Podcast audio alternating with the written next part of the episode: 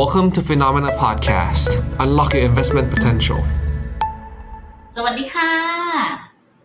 สวัสดีครับต้อนรับทุกคนเข้าสู่ The Up Trend นะคะ อยู่กับพวกเราสองคนค่ะกระตายแล้วก็คุณพีทมาประจำการ ทุกวันพุธแบบนี้เป็นประจำนะคะครับวัผนี้มน่าจะเป็นวันพุธที่อากาศเย็นๆนะคุณพีทแถวบ้าน ยังยังเย็นอยู่ฮะแต่เหมือนกับว่าสองวันที่แล้วเย็นกว่านี้ เห็นเขาบอกว่ารอบนี้ หน้าหนาวจะมาถึงกรุงเทพช้าและสั้น เรียกได้ว่าก็ก็รู้สึกว่าช้าเนาะแล้วก็รู้สึกว่า เออก็สั้นจริง ๆ ฮะ รู้สึกว่า น่าจะหนาวกันวันอาทิตย์ป่ะฮะวันอาทิตย์วันเสาร์อะไรอย่างนั้น วันนี้วันพุธเรียบร้อยฮะ เริ่มกลับสู่ภาวะใกล้ปกติแล้วครับผม แต่จริงๆหน้าหนาวมาเย็นพวกเราเร็วนะคุณพีทเอ้าเหรอครับผม ใช่เพราะเราอยู่บนดอยกันมาตั้งแต่แบบอ๋อจะใช่อยู่มาใหญ่แล้ว หนาวไม่ต้องใจกันครับเยพออะพอพูดถึงอากาศหนาวครับจริงๆผมเนี่ยผมแอบผมแอบมีความรู้สึกส่วนตัวที่แบบอยากหาค้นหาข้อมูลมาสักระยะหนึ่งแล้วเคยลองคนเล่นๆแล้วหาไม่เจอฮะอยากรู้ถึงอ่าอุณหภูมิกรุงเทพเฉลี่ยแต่ละเดือนนะฮะในอดีตที่ผ่านมาในแต่ละช่วงวันด้วยของปีอะนึกออกมาว่าประมาณนั้นแล้วก็ย้อนหลังกลับไปสักสามสิบปีอะไรเงี้ยอยากรู้เป็นยังไงบ้าง มันมันยาวนานกว่านี้จริงหรือเปล่าอะไรอย่างเงี้ยฮะเพราะ ในความรู้สึกของผมสมัยเด็กๆ ที่ผมยังเรียนอยู่มปลาย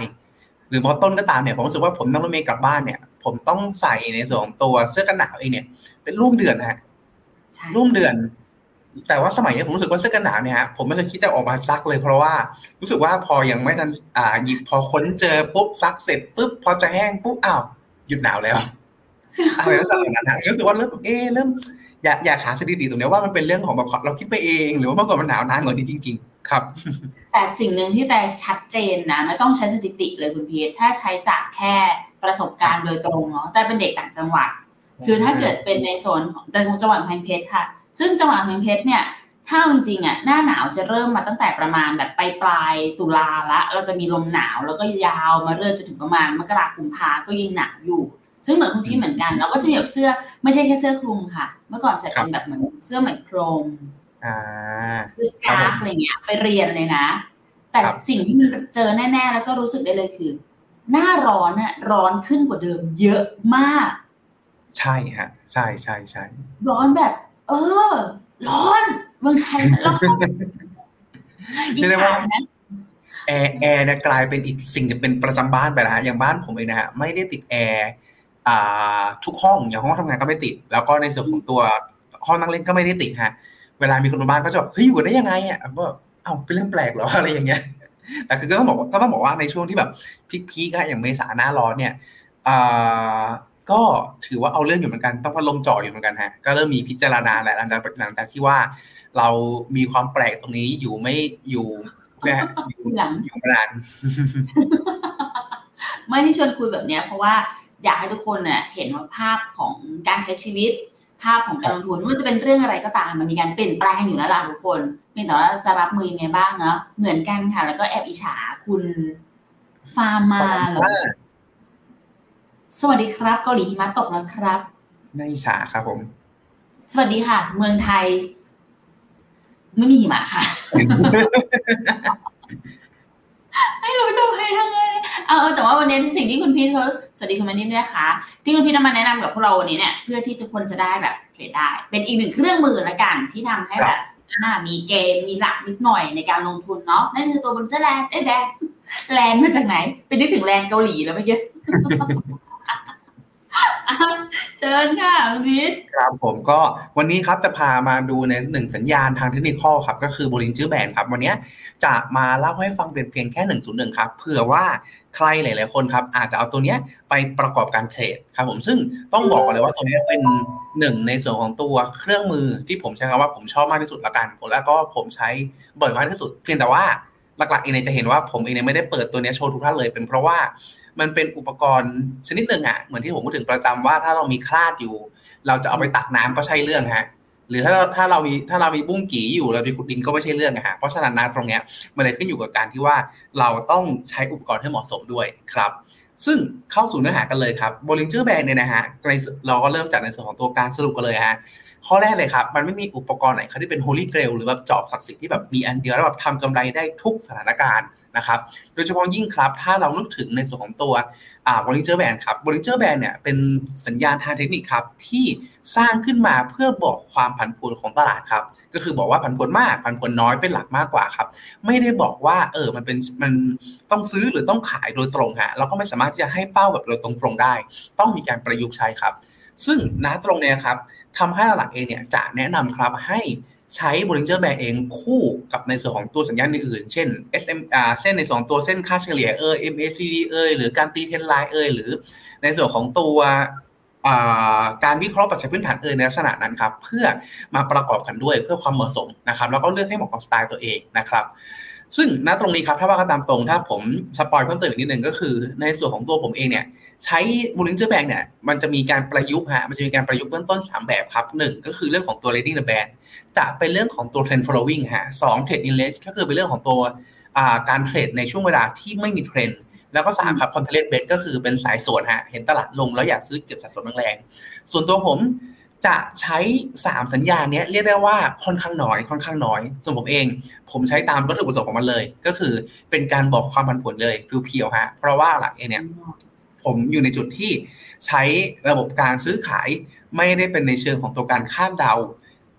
ทิศทางเป็นหลักครับเพราะฉะนั้นนะตรงนี้ก็เลยย้ำว่ามันไม่ใช่สัญญาณให้ซื้อขายโดยตรง มันบอกความผันผวนได้ แต่ถึงถึงอย่างนั้นครับ มันก็ประยุกต์มาใช้เพื่อการเทรดได้บางส่วนครับผม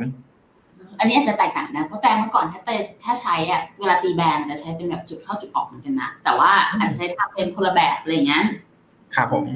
แล้วแต่แล้วแต่กลยุทธ์ของแต่ละคนนะอะมาดูกันค่ะงั้นสปอยล์สั้นๆก็คือ ตัว Bollinger Band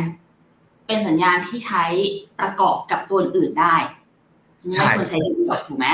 จริงๆ ใช้เดี่ยวๆได้แต่มันก็ไม่ได้แม่นหนึ่งร้อยเปอร์เซ็นต์ครับผมเพราะว่าผลสุดท้ายแล้วเนี่ยมันเป็นแค่ตัวบอกความมันผวนเท่านั้นมันไม่ได้เป็นบอกตัวบอกทิศทางว่าขึ้นหรือลงหรือเป้าเท่าไหร่อะไรยังไงครับ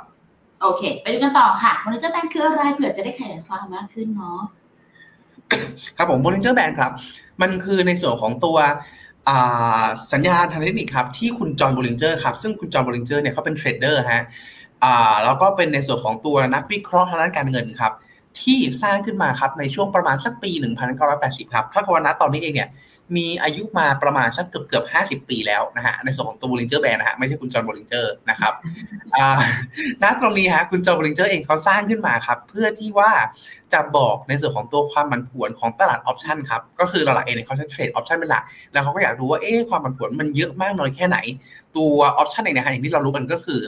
มันมีค่าพรีเมียมเนาะแล้วก็ตลาดเองเนี่ยถ้าเกิดเมื่อไหร่ก็ตามที่ตลาดมีความผันผวนเนี่ย ตัว option เองจะมีเนี่ยจะมีแนวโน้มที่ค่าพรีเมียมจะค่อนข้างสูงได้มากกว่า เพราะฉะนั้นตัวเนี้ยเป็นตัวหนึ่งที่เข้ามาช่วยเขาในการคาดเดาหรือในการอ่านสัญญาณความผันผวน แล้วก็นำมาอินพายนำมาใช้กับออปชันได้ค่อนข้างดีครับ ซึ่ง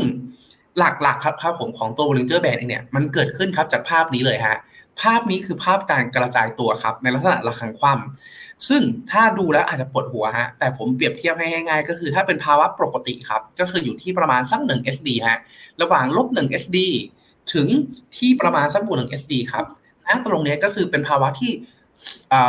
ข้อมูลส่วนใหญ่กระจายตัวอยู่ ว่าง่าย ๆ ก็คือถ้าสมมติฮะราคาหุ้นมันจะบวกขึ้นหรือบวกหรือติดลบก็ตาม นักมันจะอยู่ในกรอบประมาณนี้ส่วนใหญ่ครับ ในที่นี้ก็คือประมาณสัก 68%ครับ นั่นหมายความว่าถ้าเราเรนดอมเรนดอมปามั่วๆไป มันมีโอกาสค่อนข้างสูงครับ ที่จะตกอยู่ในกรอบนี้ คราวนี้กรอบต่อมาฮะก็คือในส่วนของตัว 2SD ฮะ 2SD นะ ตรงนี้จะเป็นทั้งลบ 2SD แล้วก็บวก 2SD ฮะ ตรงนี้จะเห็นได้ว่าในส่วนของตัวความน่าจะเป็นมันจะกว้างเพิ่มเติมมากขึ้นครับ เป็นประมาณสัก 97.7%ก็คือณตรงเนี้ยว่าง่ายๆว่าก็คือ ถ้าเรานึกถึงการปรับตัวขึ้นหรือลงของตลาดหุ้น เช่น เช่นผมเปรียบเทียบฮะถ้าในส่วนของตัว S&P 500 สมมุตินะฮะกรอบ1 SD คือเพราะปกติเองเนี่ยเขาจะบวกบวกขึ้นหรือติดลบเนี่ยประมาณไม่เกินสักวันละห นึ่งก็คืออาจจะบวกได้หนึ่งเปอร์เซ็นหรือลบหนึ่งเปอร์เซ็นส่วนใหญ่จากหนึ่งร้อยวันหกสิบแปดวันจะอยู่ในกรอบนี้ แต่ถ้าเป็น 2 SD ปุ๊บนะตรงเนี้ยกรอบมันจะกว้างขึ้นมาอาจจะอยู่สัก 1.75%ประมาณนี้นั่นหมายความว่าจาก 100 วันเนี่ยประมาณสัก 97 วันฮะ 98 วัน มันจะอยู่ในกรอบบวก 1.75 หรือลบ 1.5 ตรงนี้ ถ้าเมื่อไหร่ก็ตามที่ตลาดหุ้น S&P 500 มันบวกขึ้นไปแรงกว่า 2% 3%มันอยู่ในจุดที่โอกาสเกิดขึ้นได้ค่อนข้างยากเป็นที่เรียบร้อยครับ นะตรงนี้ ซึ่งไอ้กรอบ 2 ระหว่าง 2 SD กับตัว1 SD นะตรงเนี้ยฮะ มันก็คืออยู่ที่ประมาณสัก 30%ทั่วนะฮะ นั่นหมายความว่าโอกาสที่จะเกิดขึ้นแบบบวกแรงๆ หรือลบแรงๆ มันก็มีโอกาสน้อยลงมา พูดสภาพอย่างนี้ แล้วพอช่วยเคลียร์ขึ้นไหมฮะ อ่าอย่างนี้ ถ้าจำไม่ผิดคุณพี่บอกกัน คือถ้าเกิดสมมติลงทุนอะมันจะมันจะดูว่าราคาอยู่ในช่วงไหนมากกว่ากันเนาะ มีโอกาสที่เราจะไปจบตรงไหน คือถ้าเกิดอยู่ในช่วงของตัว 1 SD หรือลบ1 SD เนี่ย คนมันจะอยู่ตรงนี้ประมาณ 18%แต่ถ้าราคาที่จะไปจิ้มถูกให้โดนตรงแบบตรงส่วนที่มันเป็นลบ2หรือบวก2 SD เนี่ย ก็จะมีเก็บเพิ่มขึ้นมาหน่อย ตรงนี้ ใช่ฝั่งซ้าย 15%ฝั่งขวา 15%ประมาณนี้อ่าครับแล้วสุดท้ายถ้าเกิดจะลงมาถึงลบหรือบวก3 SD ได้ แก็บมันจะเริ่มเหลือน้อยลงละ จะเป็นคนกว้างขึ้นไปอีกอะเอาเพราะว่าพอรถของผมเมื่อกี้ไม่ใช่97 97 95ฮะถ้า2 SD 95แล้วก็ถ้า3 SD คือ97ครับผมอ่าครับคือตรงนี้จะมีชนกลุ่มน้อยมากที่จะได้ราคาตรงนี้ถูกไหมอะถูกต้องครับถูกต้องเช่นอ่าอย่างที่ผมพูดถึงเมื่อกี้ฮะก็คือถ้าเป็นตลาดตลาดหุ้น S&P 500 ภาวะปกติอาจจะบวกลบสักหนึ่งเปอร์เซ็นภาวะที่เริ่มไม่ปกติ มันก็คือภาวะที่มากกว่า1 SD ขึ้นไปแล้ว อาจจะเป็น1.75 1.5 ในลักษณะนี้ หรือถ้เป็นภาวะที่ผิดปกติสุดๆอาจจะบวก 5%หรือลบ 5%ในลักษณะนะครับ อันนี้คือภาวะผิดปกติ เพราะฉะนั้นเนี่ยไอ้ภาวะผิดปกติพวกนี้มันเกิดขึ้นได้ยากฮะอ่าถ้ายิ่งมันมันเป็นตัวเลขที่เกิดได้ยากมันก็ยิ่งมี SD สูงว่าง่าย ๆ ครับ และในส่วนของตัว Bollinger Band นะตรงเนี้ยฮะก็คือเขาก็นำนำในส่วนของตัวสถิติลักษณะเนี้ยมาเลี้ยงเป็นแบนฮะมาเลี้ยงเป็นแบนเพื่อที่ว่าจะดูว่าผลสุดท้ายแล้วเนี่ยไอตัวการที่เคลื่อนไหวของราคาในช่วงเวลาที่เราดูอยู่นี่ยฮะ ช่วงราคาประมาณไหนที่มันอยู่ในภาวะปกติ และอะไรก็ตามที่มันเกินจากแบนนะตรงนี้ไปเนี่ยมันอยู่ในจุดที่ผิดปกติ และแน่นอนครับว่าผิดปกความผิดปกตินะตรงเนี้ยมันนำมาซึ่งโอกาสในการลงทุนได้อย่างนี้ฮะก็คือ ถ้าเป็นค่าที่หลักที่เขาเซ็ตทั่วๆไปครับก็คือจะเป็นเส้นค่าเฉลี่ย 20 วันฮะก็คือเส้นตรงกลางนะตรงนี้ฮะสีเหลืซึ่องงอ่าใช่ครับผมซึ่งเส้นค่าเฉลี่ย 20 วันนะตรงนี้ฮะมันก็คือการเอาแท่งนี้ย้อนหลังกลับไป 20เส้น20 20 แท่งฮะ บวกกันแล้วก็หารด้วย 20เนาะก็ออกมาเป็นเส้นตรงกลางนะตรงนี้ฮะส่วนของตัวด้านบนด้านล่างตรงนี้ก็คือกรอบที่ประมาณ2 SD ฮะ เพราะฉะนั้นเองเนี่ย ถ้าในส่วนของตัวตลาดเองมันเคลื่อนไหวอยู่ในภาวะปกติปกติเลย มันก็จะอยู่ในกรอบลักษณะนี้ไปเรื่อยๆเรื่อยๆฮะ แต่เมื่อไหร่ก็ตามครับ ที่สมมติว่ามันมีความผิดปกติเกิดขึ้น เช่น อาจจะมีในส่วนของตัวโควิดเข้ามากระทบ หรือเฟดเองอยู่ดีๆขึ้นดอกเบี้ย2%แบบไม่มีใครคาดฝัน หรืออยู่ดีๆในส่วนของตัว เฟดลดดอกเบี้ย5%โดยไม่มีใครคาดหวังอะไรลักษณะนะครับที่แบบที่แบบว่าเป็นเหตุการณ์ที่มันไม่ปกติ มันก็จะทำให้ราคาครับเกิดในส่วนของตัวความไม่ปกติขึ้นก็คือจะมีแท่งยาวๆ ใหญ่ ๆ ลักษณะนี้เกิดขึ้น แล้วพอเป็นลักษณะเนี่ยครับสิ่งที่เกิดขึ้นก็คือ ตัวกราฟตรงนี้มันก็จะกว้างขึ้นนะฮะไอความกว้างตรงนี้แหละมันสะท้อนเรื่องของตัวความผันผวนฮะเพราะฉะนั้นนะตรงนี้ไอหลักๆเองเนี่ยก็คือโดยสรุปแล้ว Bollinger Band มันคือวัดความผันผวนฮะถ้าเป็นตลาดภาวะปกติทั่วไป ยังไม่ได้มีอะไรที่แบบ ยังไม่ได้มีอะไรที่แปลกประหลาดเกิดขึ้น มันก็ควรที่จะแคบๆประมาณนี้ไปเรื่อยๆ แล้วก็ตัวแท่งเทียนหรือราคาหุ้นเองเนี่ยก็ควรที่จะอยู่ในกรอบนี้ไปเรื่อยๆฮะแต่ถ้าเมื่อไหร่ก็ตามที่มีอะไรแปลกประหลาดเกิดขึ้น กราฟก็จะเริ่มแสดงความแปลกประหลาดออกมา เช่นมีแท่งใหญ่รวมไปถึงในส่วนของตัวการที่ตัวกรอบนะฮะมันก็มีความกว้างเพิ่มเติมมากขึ้น ซึ่งจะเห็นได้ว่าความผันผวนนะตรงนี้ฮะมันบอกแค่ความผันผวนเท่านั้นเอง มันไม่ได้บอกว่า ตัวหุ้นตัวนี้มีเทรนหรือเปล่านะครับ เพราะฉะนั้นนะตรงนี้เลยย้ำว่าหลักๆเองแล้วเนี่ยบริษัทแบรนด์บอกความผันผวนเฉย แต่เราสามารถนำมาประยุกต์ใช้ได้ครับเอาลืมพูดถึงไปก็คือหลักๆครับบริษัทแบรนด์แบ่งเป็น 3 เส้น 1 เส้นค่าเฉลี่ยครับก็คือเส้นค่ากลางว่าง่ายๆ 2 upper band นะฮะก็คือกรอบบน lower band คือกรอบล่างฮะก็คือเป็นกรอบที่แบบดีเป็นพิเศษฮะ upper band lower band คือกรอบที่แบบดูแย่เป็นพิเศษในลักษณะนั้นครับ เนี่ยที่บอกเมื่อกี้ค่ะ เมื่อเมื่อในอดีตแต่ใช้ตัวแบบนี้คุณพีทคือถ้าเกิดราคาลงมาถึงตัว lower band เนี่ยหรือหลุดลงมาแล้วอะมักจะเป็นจังหวะที่อยากจะเข้า แต่ว่ามันต้องทำตามวินัยนะ เพราะถ้าเกิดราคาขึ้นไปอยู่ในโซนของ upper band เมื่อไหร่ก็ต้องขาย ครับผม เนี่ยแหละ แต่ว่าก็ไม่ได้แม่นนะทุกคนต้องบอกว่าเพราะเพราะถ้าเป็นเทรดเดอร์เนี่ยสำคัญอันดับแรกเลยครับ ก็คือจะต้องมีวินัยในการเทรด ถ้าเมื่อไหร่เราตั้งกฎไว้ฮะว่าลงมาถึงด้านล่างซื้อขึ้นถึงข้างบนต้องขาย แต่ถ้าสมมติลงเข้ามาข้างล่างเงี้ยปุ๊บ แล้วบังเอิญลงมาข้างล่างยิ่งกว่าข้างล่างยิ่งกว่า ก็ต้องมีจุด stop loss ในลักษณะนี้ด้วยนะครับ ถูกถูกถูกค่ะอะต่อค่ะงั้นแสดงว่าสามชนิดสำคัญนะ ดูไว้ถ้ากรอบมันกว้างขึ้นเมื่อไหร่แสดงว่ามันผิดปกติแล้วกันครับซึ่งถ้าในกรณีครับที่สมมติว่าถ้ามันเป็นขาขึ้นแบบเนี้ยๆขาขึ้นแบบเรื่อยๆ ไม่ได้มีภาวะผิดปกติเกิดขึ้นครับ ตัวกราฟเองเนี่ย ตัว Bollinger Band เองสามารถที่จะแคบได้ฮะแคบแล้วก็เป็นขาขึ้นไปได้ด้วยนะครับแต่ถ้าเกิดเป็นภาวะที่สมมติมันเกิดภาวะไม่ปกติเกิดขึ้น มันจะเป็นลักษณะนี้ครับก็คือตัว Bollinger Band เนี่ยจะอยู่จุดที่ค่อยๆ แคบลงแคบลงแคบลงเหมือน เรานึกสภาพฮะเหมือนในส่วนของตัวคลื่นลมมันสงบ แล้วรอเหตุการณ์อะไรบางอย่างปะทุขึ้น หลังจากนั้นครับพอเหตุการณ์ที่เกิดขึ้นจริงมันปะทุขึ้นปั๊บพอเอว่าโอเค Fed ขึ้นดอกเบี้ยเยอะกว่าคาดหรือ Fed ลดดอกเบี้ยเร็วกว่าคาดในลักษณะนี้ฮะ ตัวกรอบราคา มันตัวการเคลื่อนไหวของราคา มันก็จากเดิมทีเนี่ยที่มันเป็นกรอบแคบแคบมาเรื่อยๆฮะก็คือความผันผวนน้อยลงน้อยลง มันก็จะแบบทะยานขึ้นอย่างรวดเร็วปุ้งขึ้นมาพอปุ้งขึ้นมาปุ๊บ Bollinger Band ฮะมันก็จะกว้างขึ้น พอกว้างขึ้นปุ๊บ ณ ตรงเนี้ยฮะมันก็หมายถึงการที่อาจจะเป็นในส่วนของตัวการเปลี่ยนเทรนจากเดิมทีที่ไม่มีเทรน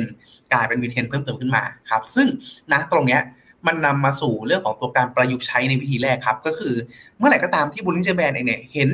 เราเราดูไปเรื่อยๆเรื่อยๆแล้วปรากฏว่า Bollinger Band มันแคบลงเรื่อยๆแคบลงเรื่อยๆแคบลงเรื่อยๆนั่นหมายถึงมันอยู่ในภาวะที่คลื่นลมสงบฮะคลื่นลมสงบ พอคลื่นลมสงบปุ๊บนัดตรงนี้มันอาจจะมีพายุตามมาก็ได้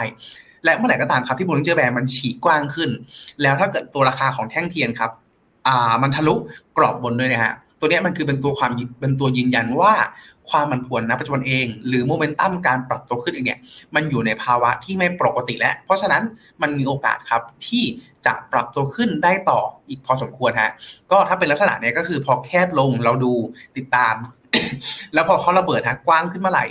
แท่งเขียวทะลุในส่วนของตัวกรอบบนเมื่อไหร่ฮะเราอาจจะซื้อตามนะตรงนี้ พอซื้อตามนั้นตรงนี้เสร็จปุ๊บหลังจากนั้นเราค่อยกำหนดจุดออกฮะซึ่งถ้าเป็นกรณีทั่วไปผมจะแนะนำว่าอาจจะใช้อาจจะใช้ในลักษณะที่หนึ่งถ้าเป็นคนที่เน้นความชัวร์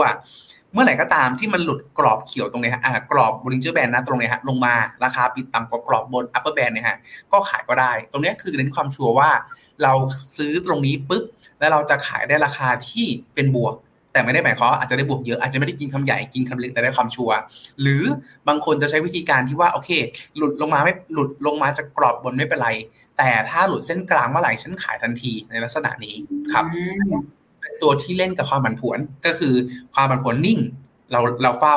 พอความผันผวนระเบิดเราเข้า หลังจากนั้นพอความผันผวนเริ่มหายเราก็ออกครับ จะเห็นได้ว่านะตรงเนี้ยข้อเสียของมันคือ เราจะไม่ได้กินคำใหญ่ ถ้าเราเป็นสาย trend following ที่แบบซื้อแล้วถือรอ เราอาจจะซื้อแถวๆประมาณราคาทองสักพันสามอันนี้ภาพเป็นราคาทอง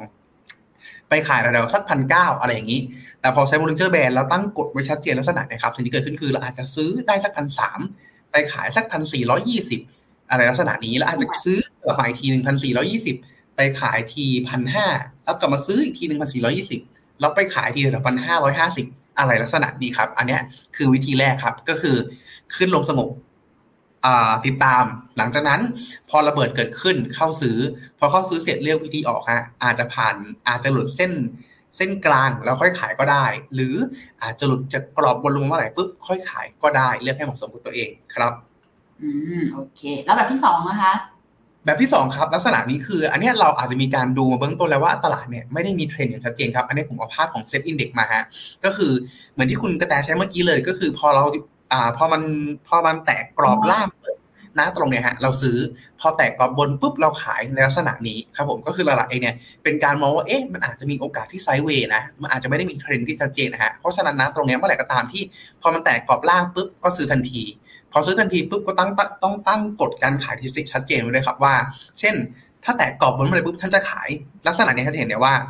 เราซื้อกรอบล่างตรงนี้ประมาณสักพันห้าร้อยสี่สิบ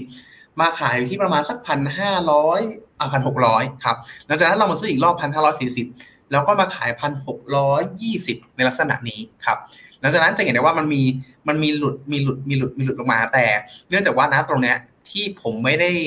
มีการชี้ลูกศรเขียวไว้ เพราะว่าจะเห็นได้ว่ากราฟมันมีมีความเป็นเทรนด์พอสมควร ถ้าจะใช้ในเรื่องของตัวการแบบ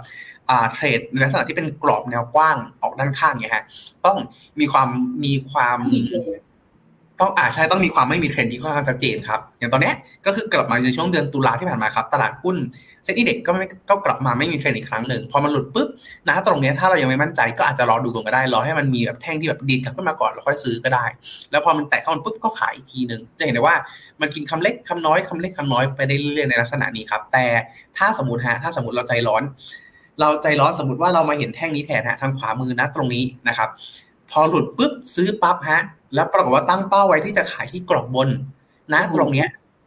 จะเห็นได้ว่าเราเจอแท่งใหญ่แดงๆแบบลงมาได้ค่อนข้างลึกเลยทีเดียวครับเพราะฉะนั้นนะตรงเนี้ยเลยต้องเลยบอกว่ามันต้องใช้ประกอบกันในเรื่องของตัวโอเค นอกจากดูกรอบล่างกรอบบนแล้วอาจจะดูในเรื่องของเทรนด์หรือสถานการณ์ในช่วงนั้นด้วยรวมไปถึงอีกจุดหนึ่งที่ผมชอบใช้ก็คืออ่าถ้าเมื่อไหร่ก็ตามครับ ที่สมมติว่าเกิดแท่งแท่งเขียวแท่งแดงลักษณะนี้เกิดขึ้น แล้วมันทะลุกรอบออกไปฮะ แล้วมันยังไม่กลับเข้ามาสู่กรอบนะตรงเนี้ย มันมีโอกาสที่จะเป็นแบบเรียกว่าไงเป็นแบบแพทเทิร์นต่อเนื่องไปได้เช่นในภาพนี้ก็คือ พอเขียวปุ๊บแล้วปิดเขียวข้างนอก จะเห็นได้ว่ามันก็ขึ้นต่อขึ้นต่อขึ้นต่อขึ้นต่อ จนกระทั่งผลสุดท้ายเนี่ย มันกลับมายืนอยู่ในกรอบได้ หลังจากนั้นเองมันค่อยกลับตัวลงมากลับตัวลงมาอีกครั้งหนึ่งฮะเช่นเดียวกันถ้าเกิดสมมติเราจะเล่นในกรอบลักษณะเนี่ยฮะก็มี 2 กรณีฮะเราความเสี่ยงได้สูง ก็อาจจะเข้าทันทีที่มันแตกก็ได้ ถ้าอย่างซูมดูภาพเนี่ยฮะ มันจะมี2แท่ง ถ้าเป็นคนที่รับความเสี่ยงได้สูงอาจจะเข้าตั้งแต่แท่งแรกเนาะเสร็จแล้วก็มาเต้นตุ้มๆต่อมแถวแท่งนี้นิดหนึ่งเพราะเหมือนจะหลุดอีกครั้งหนึ่งนะฮะแต่ถ้าเป็นคนเล่น play safe ก็อาจจะรอนิดหนึ่งฮะยอมซื้อของแพงขึ้นมาอีกนิดนึง แต่ได้ความชัวร์มากขึ้นว่าโอเค มันน่าจะมีการกลับตัวขึ้นเป็นขาขึ้นเนกลับไปสู่กรอบด้านบนในลักษณะนี้ครับ เพราะฉะนั้นนะตรงเนี้ยนั่นก็คือเป็นเรื่องของการที่เรามีวิวบนแนวโน้มของตลาดในระดับหนึ่งแล้วว่าโอเค ตลาดยังไม่น่าจะไปไหนนะ ราะฉะนั้นก็อาจจะเอาบริเชอร์แบนนะตรงเนี้ยมาใช้ได้ แต่ขอบล่างแล้วอาจจะรอเด้งหรือไม่รอเด้งก็ตาม ซื้อสักไม้หนึ่งเพราะแต่ขอบบนปุ๊บก็ต้องขายฮะ หรือถ้าใครก็ตามที่อยากให้เพย์เซฟก็อีกก็คือ ถ้าสมมติไปไปอย่างตรงเนี้ยฮะเหมือนจะแตะขอบบนเหมือนจะแตะขอบบนแต่ไม่แตะฮะตรงเนี้ยก็จะตั้งอาจจะต้องตั้งในส่วนของตัวเขาเรียกว่าอะไรนะฮะ stop take อ่า tailing tailing stop loss ก็คือเป็นการ take profit เท่าที่ได้เอาไว้ด้วย เช่น ถ้าสมมติจะแตะจะแตะกรอบบนแล้วแต่ไม่แตะแล้วมันไหลลงมา หลุดเส้นค่ากลางปุ๊บก็อาจจะขายออกทันที เพื่อรักษากำไรไว้ก็ได้ อันนี้เป็นตัวเสริมเป็นตัวเสริมครับจริงๆจะบอกว่าตัว Bollinger Band ถ้าฟังแบบนี้เนาะหมายความว่าถ้าสมมติใครที่เป็นสายแบบตามเทรนเนี่ย อาจจะใช้ Bollinger Band ตลอดเวลาไม่ได้อย่างแน่นอน เพราะว่าจริงๆได้ครับจริง ๆ ได้เป็นเป็นรูปแบบด้วยอ่าแต่ว่าไม่ได้ไม่ได้เอามาไม่ได้มาแต่ว่าที่บอกว่าได้เนี่ย ถ้าเกิดสมมติเป็นขาขึ้น ที่แบบเรียบร้อย สวยงาม ตามทุกอย่างที่ควรจะเป็น มันยากมันยากใช่ครับแต่แต่ว่า แต่ว่ามันก็มีแต่ว่ามันก็มีฮะเช่นนั่นก็คือการที่เป็นขาขึ้นแล้วความผันผวนต่ำในลักษณะเนี้ยสมมติฮะก็คือ มันอาจจะขึ้นเวลา 0.5 0.5 0.5 0.5 ไปเรื่อยกรอบมันก็จะแคบ นั่นหมายความว่านัดตรงนี้ความผันผวนมันต่ำมันก็จะมีความขึ้นที่ค่อนข้างราบเรียบในลักษณะนั้น เป็นตัว confirm เทรนด์มากกว่า แต่หลักเองก็คือต้องมีในเรื่องของตัววิวบนเทรนด์ก่อนถึงจะใช้ Bollinger ได้ไม่ไม่ได้ใช้ Bollinger เป็นตัวนำ ครับใช่ใช่อย่าใช้ Bollinger เป็นการดูเทรนด์นะทุกคนห้ามนะห้ามเด็ดขาดเลยนะมันไม่ได้บอกได้ขนาดนั้นนะโอเค แต่ว่าถ้าใช้สำส่วนตัวแล้วกันถ้าจะลองใช้รู้สึกว่าถ้าใช้ในสถานการณ์ที่ตลาดเป็น sideway จะเหมาะกับที่สุด อืมครับเราจะพอโอ้ถ้าเป็น sideway ปุ๊บเราจะเอาตัวนี้เข้ามาช่วยอันนี้พอมองได้อยู่ แต่ถ้าแบบตลาดที่มีเทรนด์ชัดๆจะไม่ค่อยได้ใช้ละใช่อะอะมาอันที่สามเพื่อดูเวลาคุณพีท นะฮะพูดไปพูดมาอ่าสุดท้ายครับเป็นสาย contrarian ฮะผมใช้คำว่า contrarian bet ก็คือเป็นสายที่กึ่งกึ่ง bet ฮะกึ่งกึ่งเดาว่ามันจะกลับตัวได้แล้วครับ อย่างเช่นอันเนี้ยเป็นภาพในส่วนของตัว SET Index ครับในช่วงของตัวโควิด -19 ครับตรงนี้มันคือการที่ผมพูดถึงในช่วงก่อนหน้านี้ว่าถ้าเมื่อไหร่ก็ตามที่ในส่วนของตัวแท่งเทียนทั้งหลายเนี่ยยังอยู่นอกกรอบอยู่ฮะนั่นหมายความว่าโมเมนตัมหรือความมันผวนมันยังสูงมันยังแรงฮะเพราะฉะนั้นเองเนี่ยคนที่จะเข้าซื้อในกลยุทธ์นี้ต้องมีความมั่นใจค่อนข้างสูงฮะ ก็คือรอซื้อเมื่อไหร่ก็ตามที่ในส่วนของตัวแท่งเทียนเหล่านี้มันกลับเข้าสู่กรอบอีกครั้งหนึ่งฮะ ซึ่งถ้าเกิดในช่วงของตัวโควิด -19 ครับ จะเห็นได้ว่ามันมีเด้งเด้งหลอกก่อน 2 แท่งนี้ครับ ในช่วงประมาณสักพันสามร้อยหกสิบฮะ เพราะฉะนั้นเองถ้าใครก็ตามที่เข้าโดยไม่ได้ดูสถานการณ์แบบพิวๆเลยหนึ่งร้อยเปอร์เซ็นต์ครับณตรงนี้จะอยู่ในจุดที่อาจจะเจออาจจะเจอ loss หรือผลขาดทุนณตรงนี้ได้ไม้แรกครับ แต่ถ้าสมมติครับเราเชื่อมั่นในระบบ และหลังจากนั้นเรา stop loss ฮะ stop loss ตรงนี้อาจจะขาดทุนสามถึงห้าเปอร์เซ็นต์แล้วหลังจากนั้นเรามาซื้อในแท่งนี้แทนครับ ก็คือมันลงลงลงลงไปเรื่อย แล้วมันกลับเข้าสู่กรอบอีกครั้งหนึ่งครับ ในช่วงประมาณสักปลายปลายมีนาฮะน่าจะประมาณสักยี่สี่ยี่ห้ามีนาครับผมซื้อในแท่งประมาณนี้ฮะหลังจากนั้นครับสิ่งที่เกิดขึ้นก็คือ เราก็จะได้ในส่วนของตัวราคาที่ค่อนข้างถูก ก็คืออาจจะได้เซตที่ประมาณสัก 1,000ต้นท่วนถึง 1,080 ประมาณนี้ฮะในกรอบประมาณนี้ แต่ขาดทุนก่อนหน้านี้มาแล้วนะประมาณ 3-5%ครับแล้วฉะนั้นเราก็ตั้งเป้าขายได้ 2 แบบฮะก็คือคนแรกคนแรกถ้าเป็นคนที่รู้สึกว่าเอ๊ฉันยังไม่มั่นใจกับตลาดในช่วงเวลานี้ แต่อยากเล่นแค่เล่นย่อสั้นๆ ก็อาจจะเลือกขายอาจจะเลือกขายเมื่อมันตัดเส้นค่าเฉลี่ยตรงนี้ขึ้นครับ คือกินคำเล็กคำน้อย แต่กินเรื่อยๆในลักษณะนั้นครับแต่ถ้าใครก็ตามที่มองเป็นเรื่องของตัวการอยากหากินคำใหญ่ครับ อยากหากินคำใหญ่ก็อาจจะตั้งเป้าครับ เมื่อไหร่ก็ตามที่มันทะลุกรอบบนนะตรงนี้ค่อยขายก็สามารถทำได้ฮะเพราะฉะนั้นนะตรงนี้จะเห็นได้ว่า ถ้าเราใช้ในเชิงคอนเทนต์เบสหรือซื้อสายเท้าส่วนนะฮะถ้าช่วงโควิดเราโดนหลอกหนึ่งรอบ แต่เราแต่เรากลับมาซื้อได้ในช่วงที่ใกล้ๆบอททอมแล้วก็อาจจะกินคำได้ค่อนข้างใหญ่ครับเพราะฉะนั้นนะตรงนี้มันก็เลยเป็นจุดที่ต้องบอกว่า เป็น high high return ครับ สายเนี้ยเหมาะกับคนที่รับความเสี่ยงได้ค่อนข้างสูง แล้วก็ต้องต้องใช้คำว่าใจแข็งพอสมควรนะเพราะสภาพว่าถ้าถ้านักวันนั้นครับ ย้อนกลับไปช่วงโควิด ตลาดหุ้นไทยปรับตัวจากพันหกไหลลงมาจนกระทั่งถึงพันสามฮะกล้าซื้อในช่วงเวลาเนี้ยต้องใจแข็งมากๆฮะแล้วหลังจากนั้นไม่พอไปละสามเปอร์เซ็นต์ห้าเปอร์เซ็นต์ไม่พอ ยังต้องมากล้าซื้อในช่วงเวลานี้อีกฮะในลักษณะนั้นนะครับ เพราะฉะนั้นต้องมีความกล้าแล้วก็มีความใจแข็งพอสมควรครับ หรือในอีกกรณีหนึ่งครับในกรณีหนึ่งก็คืออย่างตรงเนี้ยจะเห็นได้ว่าหลังจากช่วงมิถุนา 2023 เป็นต้นมาฮะเซ็ตค่อนข้างมีเทรนด์ค่อนข้างมีแนวโน้มชัดเจนฮะก็คือเป็นแนวโน้มขาลงครับ ตรงนี้จะเห็นได้ว่ามันมันเกาะมันอยู่ในกรอบฮะมันอยู่ในกรอบขาลงมาเรื่อยๆแต่อันนี้แหละฮะคือสภาพหนึ่งที่มีเทรนด์แบบค่าผันผวนต่ำก็คือจะเห็นได้ว่าปรับตัวลงอย่างสวยงามฮะถ้าเป็นกรณีข้ามกรณีที่ดีก็คือปรับตัวขึ้นอย่างสวยงามก็คือ กรอบแคบ แล้วก็เรียกได้ว่าไม่ทำตัวแบบผิดปกติฮะชนกรอบล่างมีเด้ง พอพอเกินค่าเฉลี่ยปุ๊บก็มีเกินไปนิดหน่อยแล้วก็ไหลต่อในลักษณะนี้ถ้าเป็นภาพกลับกันขาขึ้นก็คือ ชนกรอบบนแล้วก็หลุดกรอบหลุดอ่าหลุดเส้นตรงนี้แล้วก็ขึ้นแล้วก็เด้งกลับขึ้นต่อในลักษณะนั้นครับอีกขาหนึ่งอีกขาหนึ่งถ้าเป็นสายคอนเทเลนเบสฮะก็คือ พอเราเห็นสภาพลักษณะนี้ครับ ก็คืออยู่ในจุดที่เอ๊ะมันเป็นขาลงมาเรื่อยๆนะ แล้วพอมันตัดเส้นค่าเฉลี่ยครับ ขึ้นเมื่อไหร่ปุ๊บเราเริ่มเฝ้าติดตาม พอเฝ้าติดตามปุ๊บสิ่งที่เกิดขึ้นครับเมื่อไหร่ก็ตามที่มันทะลุกรอบบนเนี่ยเรา follow by นะฮะพอเรา follow by เนี่ยเราซื้อตรงนี้ปุ๊บเนี่ยเท่ากับว่าเรามีโอกาสที่จะได้ต้นต้นเทรนในช่วงของตัวขาขึ้นแหละครับอ่านะตรงนี้ก็ follow by ต่อไปเรื่อยๆไอ้ไม่ใช่ follow by เขาก็ถือครองต่อเนื่องไปเรื่อยๆครับหลังจากนั้นเหมือนเดิมครับก็คือเราสามารถไปกำหนดจุดออกได้ว่า เช่น กรณีแรกครับก็คือเมื่อไหร่ก็ตามที่เขากลับมายืนในกรอบเราขายทันทีนะตรงนี้ก็อาจจะกินคำเล็กที่พันสองร้อยแปดสิบ ซื้อพันสองร้อยแปดสิบขายแถวสักพันสามร้อยหกสิบเจ็ดแปดสิบจุดก็สามสี่เปอร์เซ็นประมาณนี้ฮะ หรือถ้าเป็นคนที่ใจกล้าหน่อยโลภนิดนึงอะไรอย่างเงี้ยอยากกินคำใหญ่เนาะก็อาจจะอ่ารอดูในส่วนของตัวแท่งกลับตัวก็คือใช้อุปกรณ์อื่นเข้ามาช่วย หรือถ้าเรา confirm ว่ามันจะเป็นการกลับตัวแบบการอ่อนแรงของโมเมนตัมในช่วงเวลานั้นเนี่ยฮะก็คืออาจจะใช้ในส่วนของตัวการหลุดเส้นค่าเฉลี่ยก็ได้ ถ้าใช้วิธีนี้เท่ากับว่าเราอาจจะซื้อได้แท่งแถวๆนี้พันสองร้อยแปดสิบเนาะแล้วก็มาขายแถวประมาณสักพันสี่ร้อยยี่สิบอะไรประมาณนี้ ก็อาจจะได้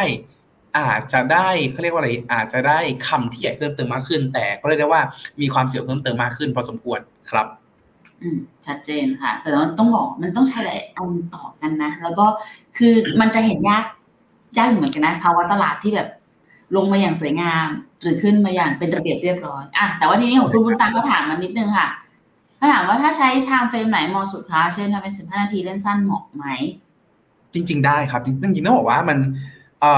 หลักๆแล้วเนี่ยสามารถผมใช้คำว่าใช้ได้ทุก timeframeละกันใช้ทุก timeframe เพียงแค่ว่าหลักๆแล้วผมจะแนะนำว่าไม่ใช้ timeframe แบบ timeframe เดียวเป๊ะๆเท่านั้นเอง อาจจะใช้2 timeframe คร่อมกัน เช่น อย่างผมเองเนี่ยจะใช้สาม timeframe เลย ผมจะดู timeframe ในส่วนของตัว 4 ชั่วโมง 1วันแล้วก็ week เพื่อที่ว่าอะไรเพื่อที่ว่าหลักเองเนี่ยความความเจ็บปวดที่สุดของนักลงทุนที่เป็นลักษณะของตัวอย่างลงทุนให้มันขึ้นฮะคือเราลงทุนสวนเทรนด์มันเป็นขาลงอยู่ แล้วเราไปซื้อสวนเทรนด์ในช่วงเวลานั้นครับแม้ว่าในช่วงของตัวระยะสั้น อย่างเช่น 4 ชั่วโมงเป็นขาขึ้น แต่ถ้า timeframe week มันเป็นขาลงอยู่ผลสุดท้าย มันก็จะกลับสู่ขาลงฮะเพราะฉะนั้นแนะนำว่า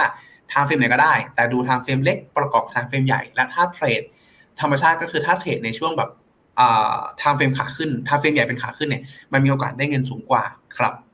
อืมชัดเจนค่ะโอ้แต่ตัวเรื่อง timeframe เป็นที่ถกเถียงกันนะ ต้องลองต้องลองไม่ใช่ทำเฟรมเหมือนมากับตัวเองสุดอะมาค่ะ วันนี้คำถามเหมือนจะน้อยนะ ทุกคนดังนั้นเป็นจุดที่ดีนะสามารถถามกันเข้ามาได้ทุกคนงงไม่ใช่อะไรนะฮะทุกคนกำลังแบบ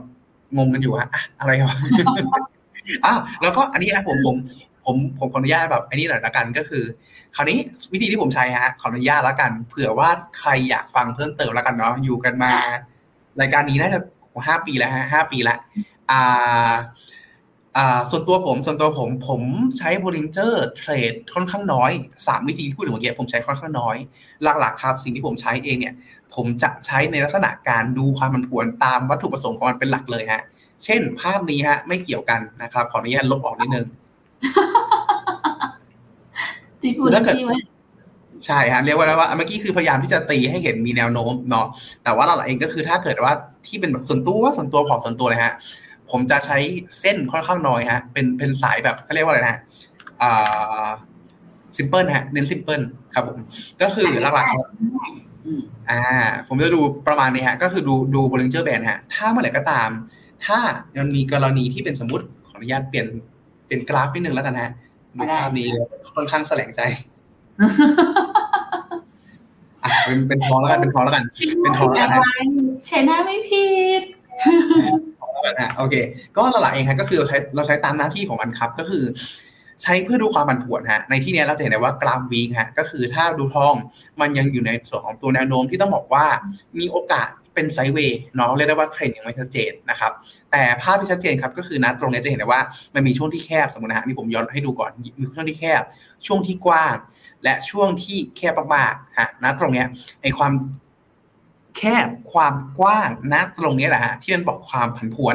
ถ้าเมื่อไหร่ก็ตามที่มันกว้างมาก หมายความว่าความผันผวนเยอะ ถ้าความผันผวนเยอะนะตรงเนี้ย ผมจะยังไม่ยุ่งอะไรกับมัน แต่ถ้าเมื่อไหร่ก็ตามที่สมมติฮะความผันผวนเริ่มกลับมาแคบอีกครั้งหนึ่งผมอาจจะเริ่มกลับมาทยอยเก็บก็ได้ ถ้าในกรณีที่สมมติว่ามันค่อยๆปรับตัวลง ปรับตัวลง ปรับตัวลงครับอะประมาณนี้ก่อนละกัน มีคำถามเพิ่มเติมมาค่ะ ใช้ EMA ร่วมด้วยได้ไหมคะใช้ร่วมได้แน่นอนครับผมก็คือในส่วนของตัว EMA เนี่ยอาจจะเป็นตัวที่เข้ามาเพื่อบอกเทรนด์ละกันหลายๆท่านชอบใช้อย่างที่ผมที่ผมโชว์เป็นประจำก็จะเป็นสี่เส้นฮะยี่สิบห้าสิบ ร้อยสองร้อยเนาะก็อย่างอันเนี้ยถ้าเกิดเป็นสายที่เทรดทั่วไป ก็อาจจะใช้สี่เส้นนี้เข้ามาประกอบกันฮะ แต่แน่นอนฮะพอเป็นลักษณะนี้ปุ๊บมันจะดูค่อนข้างรกยิบยับพอสมควรครับผมก็เรียกได้ว่าเรียกได้ว่า เติมให้เหมาะเติมให้เหมาะละกัน คือเทรนตัว MA EMA ตรงเนี้ยฮะอาจจะเอาเข้ามาเพื่อบอกเทรนเช่นดู 20 วันตัด 50 วันขึ้นเอ้ย confirm เป็นขาขึ้นนะ 20 วันตัด 200 วันเป็นขาขึ้นนะ แล้วเอา Bollinger Bands มาดูความผันผวนว่าเอ๊ะความผันผวนมันต่ำนะ จังหวะเนี้ยอาจจะมีความน่าสนใจที่ต้องจับตา แล้วพอมันระเบิดขึ้นปุ้งปุ๊บมัน confirm ขาขึ้นปั๊บแล้วเราก็ซื้อเข้าตามในลักษณะนั้นก็สามารถทำได้ครับ ประยุกต์ให้เหมาะสมครับประยุกต์ให้เหมาะสมในที่ผมชอบพูดถึงครับผม อะอีกสักหนึ่งคำถามก่อนจะไปเรื่องอื่นค่ะ ขอสอบถามว่าควรใช้ค่า SD เท่าไหร่คะจริงๆต้องบอกจริง ๆ ต้องบอกว่าถ้าโดยทั่วไป ถ้าโดยทั่วไปที่เป็น default ก่อนละกัน คือต้องบอกว่าเอ่อ default ของเขาตั้งขึ้นมาเนี่ย2 SD ฮะ2 SD มันดีพอที่จะ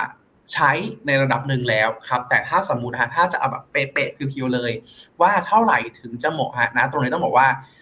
ผมใช้คำว่าผมยังไม่เคยลองเทสบนตัว S อ่า set 50 set 50นี่เหมือนกันครับ ถ้าเป็นลักษณะนี้อาจจะต้องเขาเรียกว่าถ้าถ้ามีมีคนรู้จักทำทำไปชิ้นคน Data ทำไปทำลักษณะเนี้ยฮะอาจจะต้องลองให้เขา back test ดูครับว่าใช้อยู่ที่ประมาณเท่าไหร่จะเหมาะเพราะผลสุดท้ายครับ มันจะมีผมจำไม่ได้ว่าของเว็บไซต์ไหนเหมือนกันฮะเขาจะมีแบบมีการปล่อยโพลมาเหมือนกันว่าโอเค อย่างเซตอย่าง SET Index เนี่ย ตัวของค่า EMA ที่เขาใช้นะฮะ ถ้าสองเส้นตัดกันแล้วแบบเป็นแบบเป็นเป็นอ่าเป็นตัวเลขที่สวยที่สุดที่แบบที่แบบสมมติว่ามันตัดขึ้นแล้วเราซื้อตัดลงแล้วเราขายแล้วเนี่ยแล้วมีโอกาส win เนี่ยของเซ็ตเนี่ยอาจจะอยู่ประมาณสักสิบห้าวันตัดกับร้อยเจ็ดสิบหกวันอะไรอย่างเงี้ยฮะแต่พอไปดู AOT หรือปตทอาจจะเป็นเส้น 22 วันกับเส้น 90 วันอะไรอย่างนี้ก็ได้ฮะเพราะฉะนั้นเองเนี่ยแต่ละหุ้นแต่ละหลักทรัพย์เองมันจะมีเส้นที่เป็นแบบอ่า เหมาะกับมันจริงๆจริงๆเนี่ยเฉพาะตัวของมันมากๆ แต่ถ้าโดยกว้างๆแล้ว 2 SD ก็ถือว่าใช้งานได้ค่อนข้างดีครับ แต่ก็ใช้แค่ 2 SD นะคุณบุญตา เพราะไม่ได้แยกเป็นซีรีส์ขนาดนั้นนะคะเพราะโดยปกติแล้วนักลงทุนมันมีการ rollover จากซีรีส์ไปสู่ซีรีส์อยู่แล้วเนาะ มันก็จะมีแบบพฤติกรรมที่คล้ายกันยกเว้นบาง season จริงๆอะไรเงี้ย บางซีรีส์จริงๆแหละ แต่ก็ส่วนใหญ่ก็ใช้แบบนี้นะ แต่ไม่ได้ใช้นานแล้วล่ะเพราะคุณพีดีมันฟังมาพูดเนี่ยก็แบบเออเราไม่ได้บใช้อกว่าอย่างนานอย่างช่วงอ ยังผมจะเทรดทองเป็นหลักอะเมื่อก่อน ทุกวันนี้ก็ยังเทรดทองอยู่ฮะเป็นหลักเหมือนกันอ่าแต่อย่างช่วงช่วงโควิดฮะช่วงโควิดช่วงนั้นเองเนี่ย ผมเคยลองปรับมันเล่นๆขึ้นไปประมาณสัก 2.5 SD เลยอะไรอย่างนั้นฮะเพราะว่าคือช่วงนั้นต้องบอกว่าแบบความผันผวนเพราะความผันผวนมันแรงมากราคามันไม่ได้อยู่ในภาวะปกติ เราก็เลยรู้สึกว่าเฮ้ย ถ้าอย่างนั้นเราก็จูนมันเพิ่มขึ้นหน่อยอะไรลักษณะนั้น แล้วถ้าเกิดสมมติฮะเราอยากได้สัญญาณถี่มากขึ้น แล้วตลาดแบบความผันผวนต่ำเราก็อาจจะจูนมันต่ำลงมาแบบจาก2 SD เป็น1 1 1 1.5 SD อะไรอย่างนี้ก็ได้เนาะก็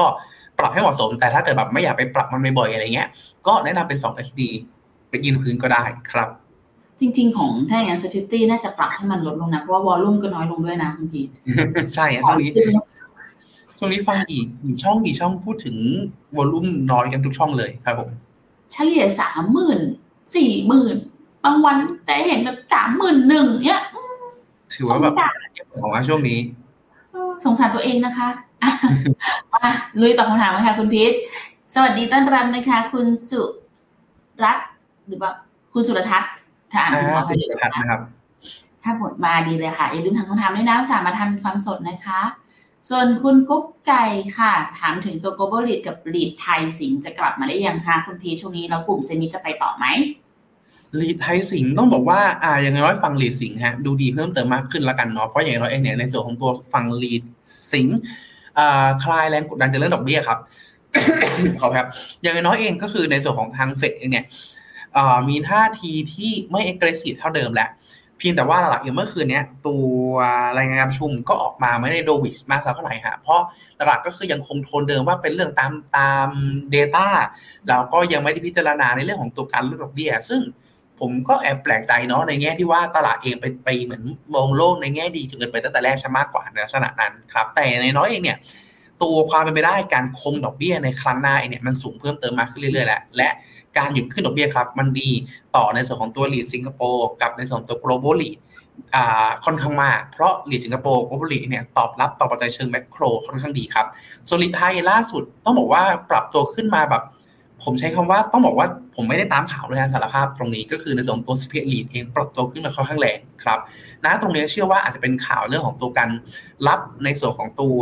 เขาเรียกว่าอะไรนะตัว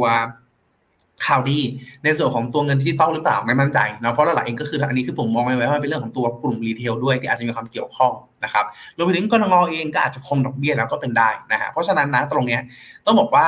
การอยู่ขึ้นดอกเบี้ยดีพอที่จะทำให้ global league กลีดน่าสนใจมากขึ้นอะถ้าผม global league กลีดสิงคโปร์ดูน่าสนใจมากขึ้น แต่ยังไม่ไม่ได้บอกว่าฟื้นอยู่นี้สำคัญ ส่วน REIT ไทยต้องบอกว่าต้องรอดู story ของของ REIT รายตัว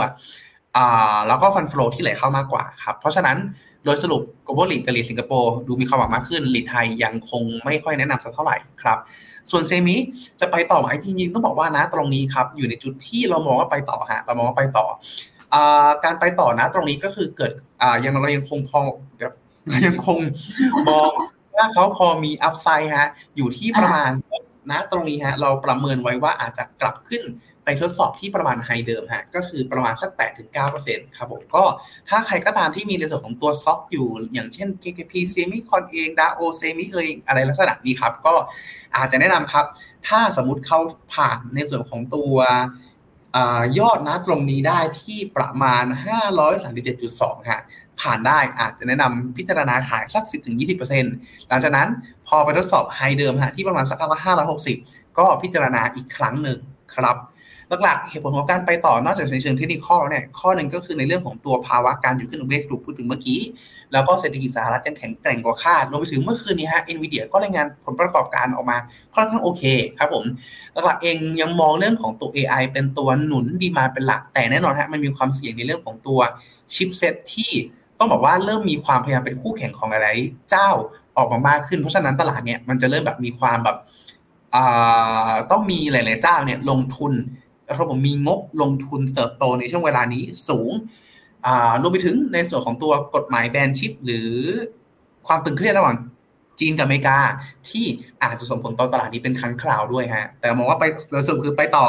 แต่ต้องติดตามในเรื่องของตัวเม็ดเงินลงทุนกับในเรื่องของตัวความตึงเครียดระหว่างอเมริกากับจีน ว่าจะมีกฎหมายดีหรือเปล่าครับวันนี้ดูแบบ คุณพิษไม่ค่อยสบายนะทุกคน วันนี้แกเป็นภูมิแพ้ใช่ไหมใช่ครับที่ภูมิแพ้นิดนึงแพ้นิดนึงต้องขออภัยด้วยนะคะ แต่เอาเป็นว่าสรุปก็คือ ให้ทีนึงนะเซมิไปต่อ global lead กับ lead สิงไปต่อ แต่ lead ไทยต้องรอดูเรื่องของตัว follow สภาพคล่องก่อนแหละว่าฝั่งจะเข้ามาหรือเปล่าโอเค สวัสดีนะคะ คุณบุญตาแล้วก็สวัสดีคุณกนกวันด้วยค่ะ ส่วนคุณอิงค่ะฝากดู n นสแ a q ให้ด้วยค่ะ จะรอก่อนหรือว่าทยอยสะสมต่อดี เออันนี้ไม่มั่นใจว่าเป็น time frame ไหนนะฮะว่าว่าแบบมองเป็นลักษณะของการสะสมในระยะยาวหรือเปล่า ถ้าเป็นการสะสมในระยะยาวนะ ตรงเนี้ยครับ ต้องบอกว่าเรายังคงแนะนำทยอยสะสะสมได้เรื่อยๆ ถ้าเป็นการ DCA นะครับ แต่ถ้าสมมติว่าเป็นการสะสมเพื่อเน้นรอบสั้นๆ นะ ตรงนี้ต้องบอกว่า อยู่ในจุดที่เรามองโมเมนตัมของเขาเองยังค่อนข้างแข็งแรงครับณตรงนี้มองว่าทางทีมเองยังมองว่า NASDAQ ฮะ ยังพอมี upside ที่ประมาณสักสิบเปอร์เซ็นต์ครับผมก็คือตัวต้านใหญ่เองเนี่ยอยู่จุดที่ตัวไฮเดิมครับ ถ้าเป็น n น s d a q n ส s d a q คอมมิชก็ประมาณสักหมื่นหกพันสองร้อยครับ ซึ่งณตรงนี้ฮะถ้าเราประยุกต์บริงเจอร์แบนนะวันนี้มาใช้เลยครับ จะเห็นได้ว่าตรงนี้ฮะขาขึ้นแหมเส้นมันเยอะแยะไปหมดครับปกติไม่ได้โชว์เส้นเยอะแบบนี้โอเค ก็จะเห็นได้ว่านะตรงนี้ครับในส่วนของตัวช่วงขาขึ้นที่ผ่านมาครับตั้งแต่ช่วงเดือนช่วงต้นปีที่ผ่านมา จะเห็นได้ว่าตัวตัว กรอบของราคาเองเนี่ยมันไม่ได้กว้างมากไม่ได้กว้างมาก ตรงเนี้ยมันเข้าในส่วนของตัวบริเจอร์แบนแคบก็คือความผลไม่เยอะมากอ่าแต่เป็นขาขึ้นเนาะมาได้เรื่อยๆเรื่อยๆเรื่อยๆฮะจนกระทั่งถึงช่วงนี้ครับก็คือช่วงวันที่ 26 ตุลาที่ผ่านมาครับ ที่อยู่ดีๆตัวกราฟอ่านะตรงเนี้ยฮะสังเกตได้ว่ามันก็ค่อยๆกว้างขึ้นกว้างขึ้นกว้างขึ้นเรื่อยๆครับณตรงเนี้ยมันสะท้อนเรื่องของตัวการปรับตัวของราคาที่ค่อนข้างรุนแรงฮะและในส่วนของตัวโมเมนตัมตรงนี้ฮะจะเห็นได้ว่ามันทะลุในส่วนของตัว เส้นค่าเฉลี่ยนะตรงนี้ขึ้นมาได้ หลังจากนั้นมันก็ไปชนกรอบบนฮะ ถ้าเป็นลักษณะเนี้ยครับเท่ากับว่ามันมีโมเมนตั้มที่ค่อนข้างดีอยู่เนาะแต่ถามว่ามเมนตั้มแบบแบบแบบสวยแบบหนึ่งร้อยเปอร์เซ็นต์เลยไหมต้องบอกไม่ถึงขั้นนั้นนะเพราะว่าสุดท้ายแล้ว มันยังอยู่ในกรอบตรงนี้แล้วก็ค่อย ๆ ห่างกรอบตรงนี้ค่อยๆห่างกรอบตรงนี้ออกมาเรื่อยๆเรื่อยๆเรื่อยๆด้วย การห่างกรอบลักษณะเนี่ยครับมันส่งสัญญาณว่าแรงค่อยๆ ใกล้หมดลงฮะคือไม่ได้หมายความว่าจะลงนะ แต่หมายถึงว่ามันอาจจะต้องสะสมกำลังอีกครั้งหนึ่งก่อนให้กรอบที่มันกว้างขึ้นตรงนี้ แคบลงก่อน แล้วกลับมาระเบิดอีกครั้งหนึ่งในอนาคตครับเพราะฉะนั้นถ้าเป็นในมุมนี้ฮะในมุมนี้ก็ต้องบอกว่าถ้าเป็นการสะสมระยะยาวเป็นการ DCA แนะนำ DCA ได้เรื่อยๆครับส่วนถ้าเป็นในเรื่องของตัวการแบบเก็งกำไรระยะสั้นต้องบอกว่าเพื่อเล็งเป้าหมายไปที่ไฮเดิม ต้องบอกว่าผมว่าแนะนำรอดูจังหวะนี้ก่อน เชื่อว่าโมเมนตัมระยะสั้นอาจจะเริ่มหมดลง อาจจะเห็นการย่อลงมา test ประมาณสักหมื่นสามพันเก้าร้อยสิบห้าหรือหมื่นสี่ถ้วนประมาณนี้ละกันฮะได้อีกสักครั้งหนึ่งก่อนแล้วค่อยระเบิดขึ้นไปใหม่อีกครั้งหนึ่งครับ โอเค ระยะสั้นรอก่อนระยะสัระยะยาวสะสมได้เลยแต่ประมาณนี้นะโอเคค่ะ ต่อไปค่ะเอาคุณแซนสวัสดีนะคะ แล้วก็คุณปานงใจค่ะฝากดูกอง TMBPIPF ให้ทีค่ะคุณพีเป็นยังไงสัปดาห์ที่ผ่านมาได้ REIT สิงคโปร์ส่วนหนึ่งฮะแล้วก็ในส่วนของตัวฝั่ง CPN หลีดที่ปรับตัวขึ้นค่อนข้างแรงครับ ยังคงมุมมองเดิมครับ ก็คือตัว REIT สิงคโปร์แอบตัว TMBPIPF รวมถึง iPROP รวมถึง REIT ในสิงคโปร์ทั้งหลายฮะอยู่ในจุดที่ถือเพื่อกระจายความเสี่ยงได้ห้าถึงสิบเปอร์เซ็นต์ฮะ ไม่แนะนำให้มากกว่านั้นเนาะ แล้วก็ถ้าเป็นในระยะนี้เรามองว่าเต็มที่ก็คือจะมีฝั่งสิงคโปร์ที่อาจจะกลับมาดึงขึ้นได้ ในช่วงประมาณสักเมื่อเฟด มีการหยุดขึ้นดอกดอกเบี้ยแบบชัดเจน แต่ณปัจจุบันเนี่ยถึงมันจะไม่หยุดขึ้นดอกเบี้ยแต่ตลาดคาดว่าจะหยุดขึ้นดอกเบี้ยแล้ว REIT สิงคโปร์ก็สร้าง performance ขึ้นมาได้ แต่ต้องบอกช่วงนี้บังเอิญนะบังเอิญโชคดีที่ CPN REIT กลับมาวิ่งแรงด้วยก็จะไม่ขึ้นทั้งสองขาเลยครับ แต่ถ้าเกิดภาพรวมนะตอนนี้เรามองแค่เป็นเรื่องของการเจอ bottom มากกว่าครับ แต่ต้องบอกว่าช่วงที่ผ่านมาพวก REIT อะเจอปัญหาเยอะ เพราะว่าเขาโดนเรื่องของตัวดอกเบี้ยขาขึ้นด้วยแหละ คือถ้าไปลงทุนในพวกแบบตราสารหนี้ที่ความเสี่ยงน้อยกว่า ก็มีโอกาสที่ได้ผลตอบแทนมากกว่า REIT ด้วยก็เลยแบบกดดันเยอะหน่อยไปต่อค่ะ MEGA10 ทุกคนที่ได้ยินเสียงเฮลิคอปเตอร์เครื่องบินไม่ต้องตกใจนะคะไม่รู้ทำไมตอนนี้บินอยู่เหนือบ้าน เยอะมาก นี่ปิดไมค์ระยะระยะเพราะว่ามีเสียงอะ MEGA10 กับอินเดียค่ะ เราย่อประมาณแนวไหนดีครับ แล้วก็ขอคำแนะนำกอง healthcare ช่วงนี้สะสมเพิ่มดีไหมคะถ้าเป็น MEGA10 นะครับ MEGA10 อันดับแรกก่อนเลยก็ดูที่ S&P 500 ครับผมนะตรงนี้ภาพคล้ายๆกันกับในส่วนของตัวเนสแลกเมื่อกี้นะครับก็คือเหมือนกำลังจะเข้าสู่รอบย่อนะฮะนะตรงนี้ผมมองว่าหลักเองแนวที่เขาไม่ควรหลุดลงมาเลยนะฮะก็คือน่าอยู่มาสัก4,400 ทุ่นทุน4,420 ประมาณนี้แล้วกัน ซึ่งมันอาจจะเกิดขึ้นได้ในช่วงประมาณสักแบบอาทิตย์หนึ่งถึงอาทิตย์หนึ่งถึงอาทิตย์กว่าประมาณนี้ฮะ ตรงเนี้ยมันน่าจะพอดีพอที่ดึงเส้นในส่วนตัวเส้นค่ากลางนะตรงนี้ฮะให้ขึ้นมาพอดี ถ้าขึ้นมาพอดีเองเนี่ยก็ประมาณสักสี่พันถึงสี่พันรอบนี้ครับไม่ใช่สี่พันสี่พันสี่ร้อยถึงสี่พันสี่ร้อยยี่สิบ ครับประมาณนี้น่าจะเป็นแนวที่เหมาะกับการสะสมได้ในช่วงอันใกล้นี้ครับแล้วก็ upside ก็คล้ายๆกันครับก็คือมองในส่วนของตัว high เดิมเป็นหลัก ก็คืออยู่ที่ประมาณสักสี่พันแปดครับเท่ากับว่ายังพอมี upside อยู่ที่ประมาณสักเก้าถึงสิบเปอร์เซ็นต์ครับส่วนอีกอันนึงที่ถามเมื่อกี้อินเดียฮะอินเดียต้องบอกว่าอินเดียเองเนี่ยต้องบอกว่าถ้าในส่วนของทาง Finnomena เราฮะเรามองเขามีความเป็นบวกเพิ่มเติมมากขึ้นนะครับ หลักๆเองนะตรงนี้จริงๆต้องบอกว่าถ้าดูในกราฟ day ฮะเขาเป็นเขาอยู่ในจุดที่ ผมใช้คำว่ามันมีความเป็นแนวโน้มขาลงอยู่ ยังไม่ได้เบรกในส่วนของตัวแนวโน้มขาลงตรงนี้ขึ้นไปได้นะครับเพราะฉะนั้นเองเนี่ยเลยแนะนำฮะว่าอาจจะรอสัญญาณ confirm ก่อนว่าให้เบรกในส่วนสัญญาณขาลงตรงนี้ก่อนก็คืออย่างน้อยทะลุประมาณสักหกถ้าดู Sensex ทะลุหกหมื่นหกพันหกร้อยกลมๆประมาณนี้ซิซิซิฮะขึ้นไปอย่างสวยงาม เราค่อยเข้าจะดีกว่า ก็คือ confirm ว่ากลับกลับตัวเป็นขาขึ้นได้ รวมถึงอีกจุดหนึ่งที่ Finnomena เราดูนอกจากในเชิงเทคนิคแล้วเนี่ย เราดูตัวนี้ฮะก็คือในส่วนของตัว INR USD อินเดียรูปีออกพิสลับได้ครับขออภัย USD INR โอเค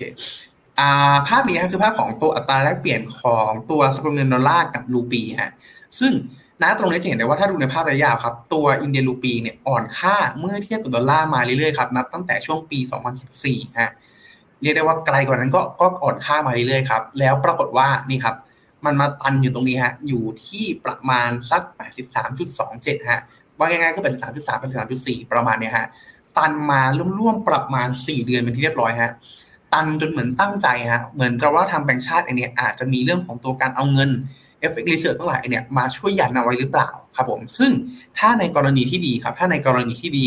ถ้าการยันตรงนี้แล้วมันอยู่ฮะสิ่งที่เกิดขึ้นก็คือ มันจะเป็นสัญญาณเชิงบวกกับในส่วนของตัวตลาดหุ้นได้ แต่ถ้าสมมติครับตยันแล้วไม่อยู่ครับ สิ่งที่เกิดขึ้นก็คือ ค่าเงินมีโอกาสอ่อนได้อีกค่อนข้างเยอะฮะ และถ้าอ่อนค่อนข้างเยอะนะ ตรงเนี้ยมันจะส่งผลต่อในส่วนของตัว performance ตลาดหุ้นด้วยฟิโนเมนาเราเลยติดตามอยู่ครับว่า จุดตรงเนี้ยยันอยู่หรือไม่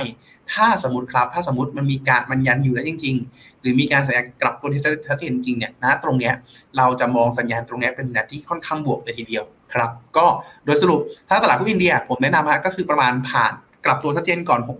66,600 follow by ดีกว่ากลับกลับดูในส่วนของตัวอัตราแลกเปลี่ยนครับ ตัวดอลลาร์รูปี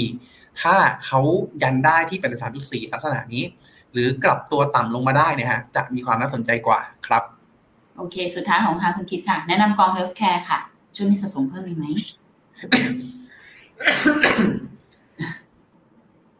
ขอแบบถ้าเป็นกอง healthcare ของเราครับ ต้องบอกว่าณตรงนี้ครับขออนุญาตขายของกันเลยแล้วกันครับ ก็คือฟิวนาครับผม .com s l a s fund นะฮะ สามารถเข้ามาเลือกในส่วนของตัวกองเด็ดของเราได้ ก็เข้าไปดูฮะกองเด็ดณตรงนี้เสร็จปุ๊บคลิกครับในส่วนของตัวกองทุนหุ้นอุตสาหกรรมการดูแลสุขภาพ ปัจจุบันเราแนะนำในส่วนของตัว KFHHCARE ขีด A อยู่ครับ ก็จะเป็นในส่วนของตัวกองทุนที่ลงทุนในกองทุนแม่คือ JP Morgan ครับเราเองเราเลือกกองทุนนี้เพราะว่าเขามีความ balance ในเรื่องของตัวในเชิง กลุ่ม biotech เอ่ยกลุ่ม generic เอ่ยกลุ่มผลิตยากลุ่มต่างๆเนี่ยได้ค่อนข้างโอเคครับแล้วก็มีมีความสม่ำเสมอของ performance ต้น แล้วก็ติดไม่ใช่ติดแล้วก็มีการ hedge ในเรื่องของตัวอัตราแลกเปลี่ยน ซึ่ง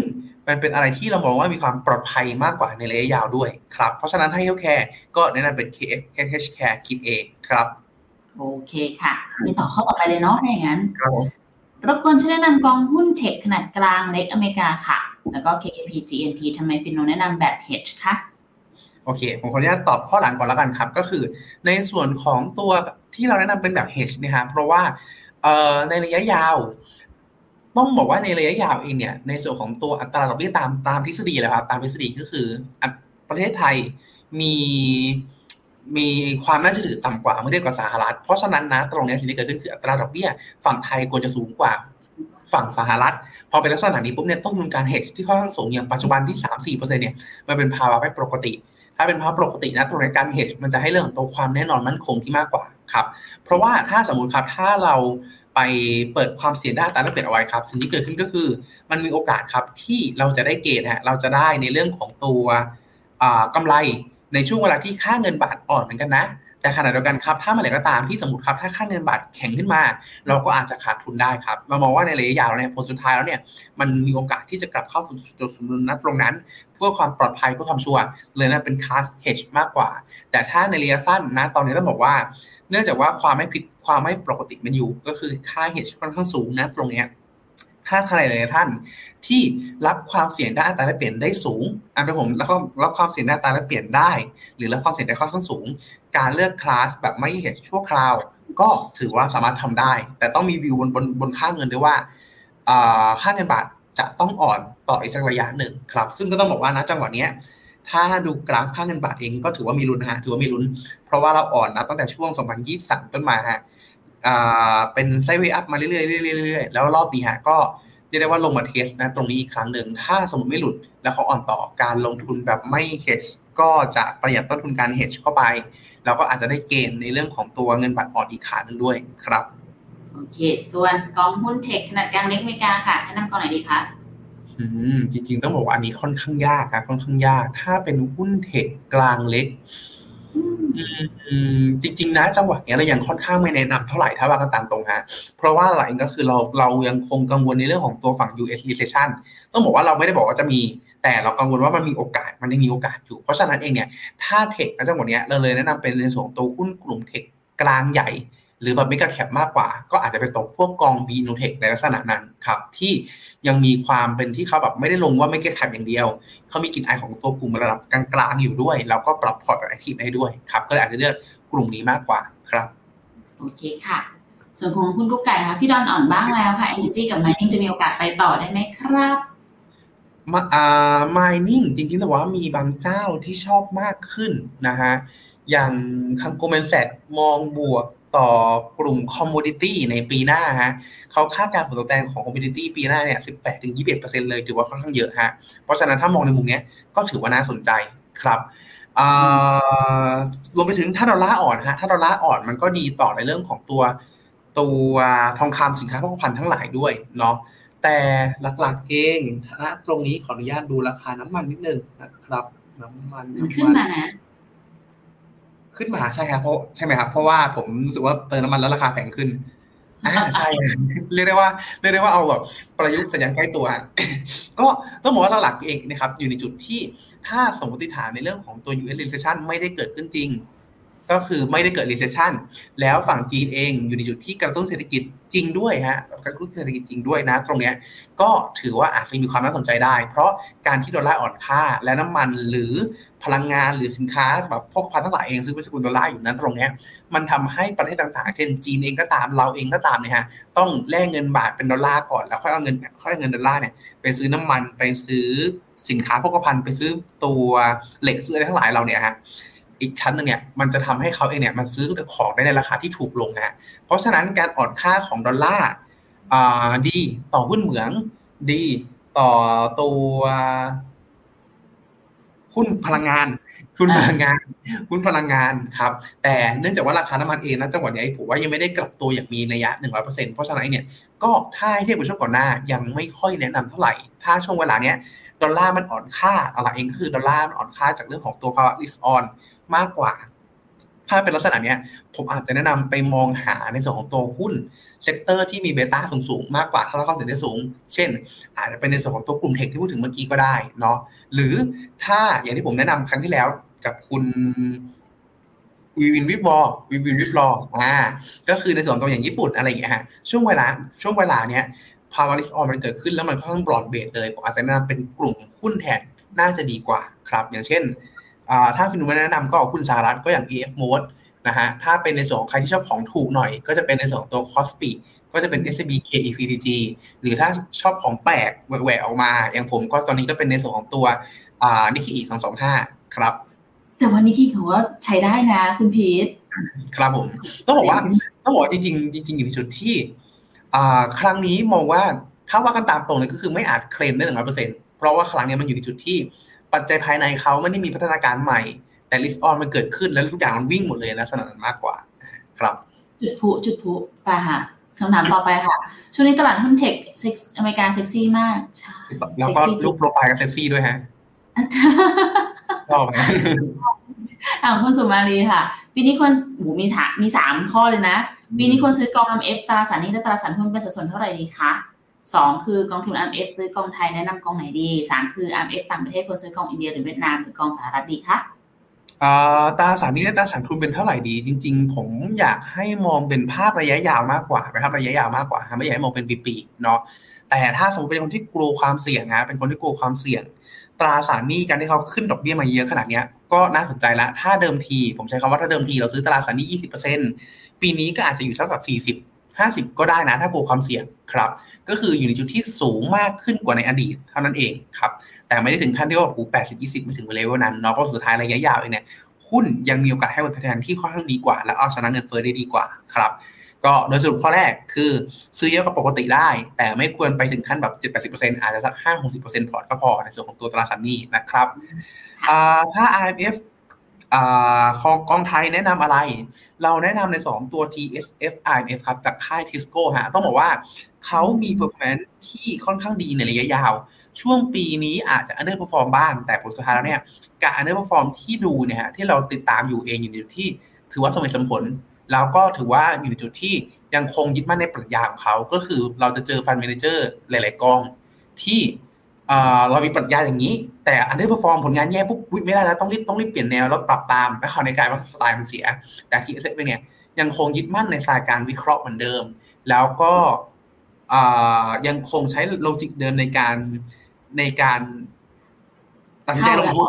อ่าใช่ในการเข้าและออกฮะเพราะฉะนั้นเราซึ่ง logic ตัวนี้แหละฮะมันคือตัวที่ทำให้เขา outperform มาได้ในระยะยาวเพราะฉะนั้นเนี่ยการที่ underperform บ้างปีหนึ่งหรืออะไรลักษณะเป็นเรื่องปกติ ก็เลยแนะนำว่า TSF RMF ครับยังคงสามารถทยอยสะสมได้นะครับ ส่วน 3 ถ้าต่างประเทศอินเดีย เวียดนามหรือสหรัฐจริงๆต้องบอกว่าถ้าเกิดแบบเน้นแบบ sure thing แบบของชัวร์เลยคุณมีติดพอร์ตเสมอเนี่ยเราจะแนะนำสหรัฐครับ แต่ถ้าสมมติเรามีสหรัฐเยอะแล้ว หรือมีทั่วโลกเยอะแล้ว ก็อาจจะกลายมาที่กระจายมาที่อินเดีย หรือเวียดนามบางส่วนได้ แนะนำจริงๆแล้วแนะนำได้ทั้ง 2 กองเลย แต่ควบคุมไว้ว่า 2 อันเนี้ยรวมๆกันแล้วอาจจะไม่ควรเกินสักสิบถึงสิบห้าเปอร์เซ็นต์ละกันครับโอเคค่ะชัดเจนแต่ไม่ขยายนะ ส่วนคุณบุญตายังถามต่ออีกข้อค่ะว่า การใช้วัดความผันผวนระหว่างม o นเจอร์แบนกับ linear regression ตัวไหนการใช้เหมาะกว่ากันคะต้องบอกว่าผมผมมองว่าถ้าเกิดในการพิจารณาในเชิงของกราฟแล้วกันฮะหรือเทคนิคลักษณะเนี้ยการใช้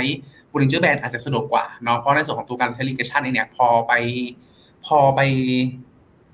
ต้องใช้พิจารณาแยกไอ้เนี่ยมันจะอยู่ในจุดที่อาจจะไม่ได้เห็นภาพเดียวกันแบบเป๊ะๆหนึ่งร้อยเปอร์เซ็นต์เท่านั้นเองแต่แน่นอนถ้าในเชิง academic หรือในเชิงการศึกษาในเชิงสถิติเนี่ย linear linear regression ในวันนี้พูดพูดลิ้นพันกัน linear regression เนี่ยฮะจะอยู่ในจุดที่น่าจะทำหน้าที่ได้ดีกว่า เพราะฉะนั้นโดยสรุปฮะถ้าเพื่อความเทรดถ้าเพื่อการเทรดผมแนะนำ BB ดีกว่าสะดวกกว่าครับโอเคค่ะ ส่วนคุณนิรันด์ค่ะ KFGG เปลี่ยนไปกองไปไหนอะเปลี่ยนไปกองไหนดีไหมส่วนตัวผมยังแนะนำให้ถือครองได้ คล้ายๆกับ TSM ฮะเขาเจอภาวะที่ไม่ดี แต่เขายังยึดในส่วนของตัว logic เดิม ซึ่ง logic เดิมเอาเนี่ยแหละคือตัวที่ทำให้เขาโดดเด่นขึ้นมาในระยะยาว เพราะฉะนั้นเนี่ยเลยยังถือครองต่อได้เพียงแค่ว่าเดี๋ยวเรารอจังหวะสะสมเพิ่ม รอฟ้าเปิดรอที่แบบเป็นใจเนี่ยกองก็จะกลับมาดีได้อีกครั้งหนึ่งนะครับ ซึ่งอันนี้เดี๋ยวจะมีวิเคราะห์กันลึกๆ น่าจะเป็นจันนี้ฮะใน Finnomena Live ครับก็เป็นหัวข้อหนึ่งที่เราเข้าใจกันดีว่าแฟน Finnomena เนี่ยมีถือ KFGG อยู่ค่อนข้างเยอะเลยทีเดียว แต่โดยสรุปก็คือ ถ้าระยะยะถ้าเป็นพอร์ตการลงทุนระยะยาว KFGG ยังน่าสนใจครับ นี่ก็ยังมีอยู่ในพอร์ตค่ะไม่เคยห่างหายไปไหนเลยในตัวนี้ K-CHINA กับ KT-Ashares ค่ะ ตัวไหนน่าเขาน่าถัวกว่ากันครับ ถ้าเน้นการคืนทุนเร็ว จะแนะนำในส่วนของตัว K-CHINA เพราะว่าในส่วนของตัวกลุ่ม All China จะมีความไวต่อปัจจัยภายนอกมากกว่าเมื่อไหร่ก็ตามที่ข่าวดีเกิดขึ้นข้างนอกข่าวร้ายเกิดขึ้นข้างนอกตัวนี้มันบวกแล้วก็ลบได้ค่อนข้างเร็วกว่าครับเพราะฉะนั้นเนี่ยแนะนำตัว K-CHINA ดีกว่าครับโอเคค่ะ อ๋อมีข้อสี่ด้วยนะของคุณสุมาลีแล้วเห็นกอง B-DYNAMIC BOND ต่างจาก UGIS ไหมคะแล้วควรซื้อกล้องไหนดีคะต่างครับ B-DYNAMIC BOND เป็นกองตราสารหนี้ที่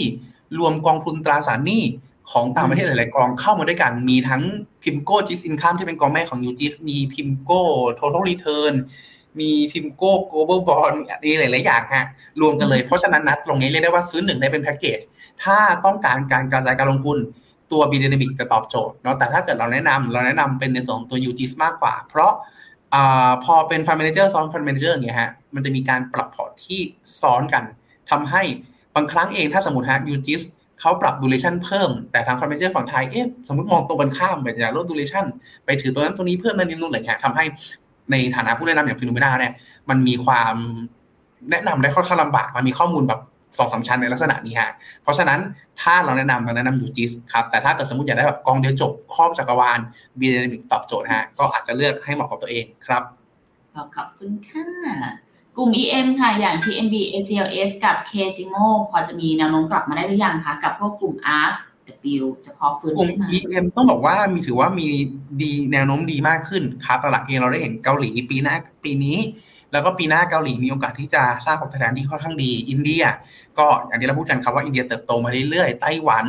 อ่ารวมไปถึงกลุ่มประเทศฝั่งลาตินอเมริกาก็ปรับตัวขึ้นได้ค่อนข้างดีครับ เพียงแต่ว่านับจำวันถ้าว่าก็ตามตรงจีนนยนะฮะตัวหลักเลยที่เป็นตัวดึงเข้าไว้ครับ เพราะฉะนั้นนะตรงเนี้ยเราบอกว่ามีโอกาสฟื้นได้ ต้องรอพี่จีนเนี่ยนะฮะว่าจะฟื้นเมื่อไหร่ ซึ่งกออย่าง K-GEMO เองเขา under underweight จีนมาสักระยะหนึ่งแหละก็เลยเป็นทำเหตุผลที่ทำให้เข้าลงเบากว่าพอสมควร แล้วก็ถือว่าปรับตัวกันได้ค่อนข้างดีครับขณะที่ AGLF เป็นสายตรงข้ามก็คือค่อนข้างหนักค่อนข้างหนักจีนไปเลยทำให้ช่วงที่ผ่านมาปรับตัวลงค่อนข้างแรงครับ ก็อยู่ในจุดที่ต้องรอจีนนะถ้าจีนฟื้นนะตรงนี้เชื่อว่าน่าจะช่วยเขาฟื้นขึ้นมาได้ครับ แต่ถ้ามองไปที่อาร์คบิฮะณตรงนี้อยู่ในจุดที่เรามองว่าในเชิง valuation ถ้ามองแค่ปีหน้าปีเดียว RW อาจจะมีอัพไซด์มากกว่า เพราะว่าเหมือนกับว่าเขาแบบบอมเอาระเบิดลงมาแล้วแล้วถูกทั้งกลุ่มเลย แล้วยังไม่ฟื้นเท่าไหร่ยังไม่ฟื้นเท่าไหร่ แล้วถ้าปีหน้าดอกเบี้ยลดจริง ๆ กลุ่มนี้จะมีความหวังเพิ่มเติมมากขึ้น แต่ขณะเดียวกัน KJMO กับ TMB AGF เขาอยู่ในจุดที่เพื่อนๆวิ่งกันหมดแล้ว แต่จีนตัวเดียวที่แบบนอนเฉยๆรอเพื่อนแล้วไปเพื่อนลากแล้วเพื่อนลากไม่ขึ้นฮะเพราะฉะนั้นตรงเนี้ยถ้าแค่ปีหน้าปีเดียว เลยมองว่าอาจจะมีพอมี upside มากกว่าครับ แต่ในระยะยาวในระยะยาวจริงต้องบอกว่า ตัวในเชิงภูมิภาคแล้วอะตัวฝั่ง EM เองอาจจะมีความน่าสนใจมากกว่าอาร์เล็กน้อยฮะครับดีค่ะ ขอมุมมองปีนี้ค่ะไม่ได้ซื้อ RMF SSF เลยจังหวะนี้ควรเข้าที่ไหนดีครับ หรือเข้า money market พักเงินรอปีหน้าตลาดย่อค่อยสวิชดีครับ ถ้าเป็นสาย timing สามารถทำได้ก็คือเข้าตลาดเงินแล้วรอสวิชเมื่อตลาดย่อได้ หรือถ้าเป็นสายที่อยากซื้อแล้วนิ่งๆ แล้วปล่อยจอยยาวๆไปเลย ก็อาจจะแนะนำคล้ายๆ กับคุณสุมาลีเมื่อกี้เนาะอาจจะเป็นในส่วนของตัวการลงทุนในตราสารหนี้แบบพวกยูจิส IMF หรือหรือ t u t e c h u r y RMF อะไรลักษณะนั้นฮะสัก 30-40%แล้วก็ที่เหลือก็เป็นหุ้นเหมือนเดิมก็สามารถทำได้ครับ ถ้าเป็นสายไม่ได้ timing เนาะถ้าเป็นสาย timingก็เข้าเป็นแคชแล้วรอสวิตก็ได้ครับโอเค ตอนนี้เดี๋ยวขออนุญาตนะ หลังจากนี้ไปอาจจะไม่ได้ตอบคำถามที่เพิ่งพิมพ์มาแล้วนะคะ แต่ว่าเดี๋ยวจะไล่ตอบตรงนี้ให้หมด จะมีประมาณเจ็ดคำถามนะคุณพีทไหวอยู่ไหมครับได้ครับ ไปถามกุ๊กไก่ค่ะ อินเดียมีแต่คนมองแพงแต่ไม่มีช่องถูกให้เก็บเลย แบบนี้คือต้องมี recession แล้วถึงจะได้เก็บคุณพีทจนอ๋อโอเคขอบคุณมากคุณกุ๊กไก่เคชนากับยูจิสคิดเอ็นเขาเพิ่มได้ยังครับยูจิสเขาเพิ่มได้ครับผมอ่าหลักก็คือเรามองว่าเฟดเองมีแนวโน้มอาจจะคงดอกเบี้ยในในปลายปีนี้ฮะแล้วถ้าเป็นลักษณะนั้นยูจิสจะ หายใจหายคอได้ได้คล่องค่อนข้างเยอะครับ ส่วนเคชน่าถ้ายังไม่ถ้าขาลงที่ประมาณยังไม่เคยเก็บเลยจังหวะนี้ผมว่าเก็บสักไม้หนึ่งมีความน่าสนใจเพราะอย่างน้อยทางการจีน มีสัญญาณที่ดีมากขึ้นแล้วอย่างน้อยยอมเปลี่ยนด้วยการคลังระหว่างปี ปกติแล้วเขาปิดเขาเปลี่ยนระหว่างปีเนี่ยฮะเฉพาะปีวิกฤตเท่านั้นแสดงว่าคลังเนี้ยเขาเริ่มรู้ตัวแล้วว่ามันหนักจริง ๆ ครับเหมือนกันมีคุณขนมไปถามต่อค่ะว่าจีนจะมายังครับ ติดอยู่นานมากแล้วครับกับ K-CHINA เราโดยโดยรวมแล้วกันนะฮะจีน ถ้าจังหวะที่ติดอยู่เก็บไม้เล็กได้เนาะเราก็ถามว่าระยะยาวอะระยะสั้นจะมาไหม เราเริ่มเห็นหลาย ๆ เจ้ายังคง มีสัญญาณเชิงบวกใช่ฮะแต่ระยะยาวถ้าแนะนำครับ ผมเชื่อว่าหลายท่านถือแบบ 30%พอร์ต40%พอร์ตในระยะยาวครับ ถ้ามันฟื้นขึ้นมาเมื่อไหร่ค่อยๆทยอยลดมันลงมาฮะจีนอยากให้ถือเต็มที่แค่สักสิบสิบห้าเปอร์เซ็นหรือถ้าเต็มสุดๆเลยฮะเยอะสุดๆเลยอาจจะยี่สิบเปอร์เซ็นต์พอร์ตพอ ไม่อยากให้แบบถือเป็นสัดส่วนหลักเนาะที่ผมพูดถึงประจำก็คือแม้ว่าจะมีโอกาสเติบโตเยอะ แต่ถ้าเราโฟกัสมากเกินไปแล้วมันผิดหวังเองเนี่ย มันจะทำร้ายพอร์ตได้ค่อนข้างเยอะครับ โอเคค่ะ มี IPO มาด้วยคุณคุณพีท KFWINDX เปิด IPO น่าสนใจหรือไม่ ได้ดูยัง ยังไม่ได้ดูเลยครับรอบนี้ต้องขออภัยจริงๆ เดี๋ยว ขออนุญาตติดคุณนำโชคไว้ แล้วกันเดี๋ยวสัปดาห์หน้ามาคุยกันครับผมเสือนี้มาสั้นๆค่ะ UEV แล้วก็ร้องไห้ UAV คล้ายกันฮะก็คือรอรออ่าในส่วนของตัวมาตรการกระตุ้นชัดเจนดีกว่า คือต้องบอกว่า EV ยังเป็นยังเป็นเขาเรียกว่า EV กับพลังงานสะอาดยังเป็นในส่วนของตัววาระของวาระหลักของเขาอยู่เนาะแต่หลักก็คือจะเห็นได้ว่า พอความมั่นใจผู้บริโภคมันน้อยไม่พอตัวเทสลายังรับราคาแข่งกันอีกนะตรงนี้ครับมันเลยมันก็เลยทำให้ในส่วนของตัวตลาด EV ฝั่งจีนเนี่ยดูไม่ค่อยดีเท่าไหร่ครับอืมโอเคค่ะ ส่วนของขนมค่ะ KFUS กับ KF Inno เข้าได้ทั้งคู่ไหมครับ ถ้าเป็นการเก็งกำไรในช่วงเวลาสั้นๆ น่าสนใจในช่วงเวลานี้ครับ พอมีอัพไซด์อยู่ที่ประมาณสักเกือบเกือบสิบเปอร์เซ็นต์เนาะสามารถเข้าได้ แต่ถ้าสมมติติดลบขาดทุนอยู่ อาจจะแนะนำเก็บเป็นไม้เล็กเฉยๆ เพราะว่าเรามองว่าอัพไซด์ขึ้นครั้งนี้น่าจะไปอยู่จุดที่แถวๆไฮเดิมจะมากกว่า แล้วค่อยว่ากันอีกครั้งหนึ่งครับ ยังไม่แน่อะคำถามสุดท้ายแล้วจริงค่ะ ส่วนของคุณลูกไก่เดี๋ยวอ่านให้ฟังเนาะ VNQ 24ค่ะ k c h e n a 19 TBGQG 14 ASP Digiblock 12 KFG Band 9 UGS 22 เพิ่มลดอะไรดีครับ ไม่มั่นใจว่ารับความเสี่ยงได้มากน้อยแค่ไหนเนาะแต่ว่าหลักเองก็คือ BNQ เยอะมากฮะ อันเนี้ยถ้าเขาโตสมมติเนาะถ้าเขาโตแบบ 15เปอร์เซ็นต์ต่อปี ทุกคนแฮปปี้ฮะ แต่ถ้าสมมติฮะ worst case ขึ้นมา อยู่ดีๆพรรคคอมมิวนิสต์เวียดนาม เกิดคุมเข้มเหมือนทางจีนนะฮะ 20%ตรงนี้มันค่อนข้างหนักไป ผมแนะนำว่าถ้าชอบจริง ๆ แบบ แบบชอบชอบเลยเนี่ยฮะผมอาจจะแนะนำว่าอยู่แค่ประมาณสัก10ถึง15ก็พอเนาะไม่อยากให้เกินไปมากกว่านี้ เพราะว่าถ้ามันดีทุกคนแฮปปี้แต่ถ้าสมมติมันติดลบแบบ60% 20%พอร์ตเนี่ยทำลายพอร์ตค่อนข้างเยอะอาจจะแนะนำฮะ20%อร์เซ็นอาจจะกระจายไปฝั่งอินเดียบางส่วนก็ได้อาจจะอินเดียคู่กันสัก10 15อะไรอย่างนี้ก็ได้ฮะถ้า ถ้าอยากลง emerging อ่าในลักษณะนั้นนะครับส่วนที่เหลือ K-CHINA คล้ายๆกันเนาะถ้าเกิดเมื่อไหร่มันหลุดดอยลงมาปุ๊บก็อาจจะแนะนำครับลดลงมา 10-15 คล้ายๆกันนะฮะ แล้วก็หลักเองถ้าเป็นลักษณะนี้ผมไม่มั่นใจในเรื่องของตัวความเสี่ยงที่รับได้ ก็ที่เหลืออาจจะไม่ได้แนะนำอะไรเพิ่มเติมครับอาจจะแค่ดูตัวที่กระจุกเฉยๆครับผมส่วน ASP Digiblock ก็ 12%เรียกได้ว่าก็ก็เกินเกินมานิดนึงแล้วกันเนาะมีความเฉพาะตัวค่อนข้างสูงเหมือนกัน ก็ช่วงเวลานี้เป็นช่วงเวลาขาขึ้นอยู่ ก็ใช้คำว่าแฮปปี้กับมันไปเรื่อยๆ แล้วคุมความเสี่ยงด้วยเนาะก็คือถ้าเมื่อไหร่ก็ตามมันเกิน 12%ไปเยอะๆ ก็เกลี่ยมันออกเทปโปรฟิตบ้างขายอะไรบ้างประกันครับ จะได้จะได้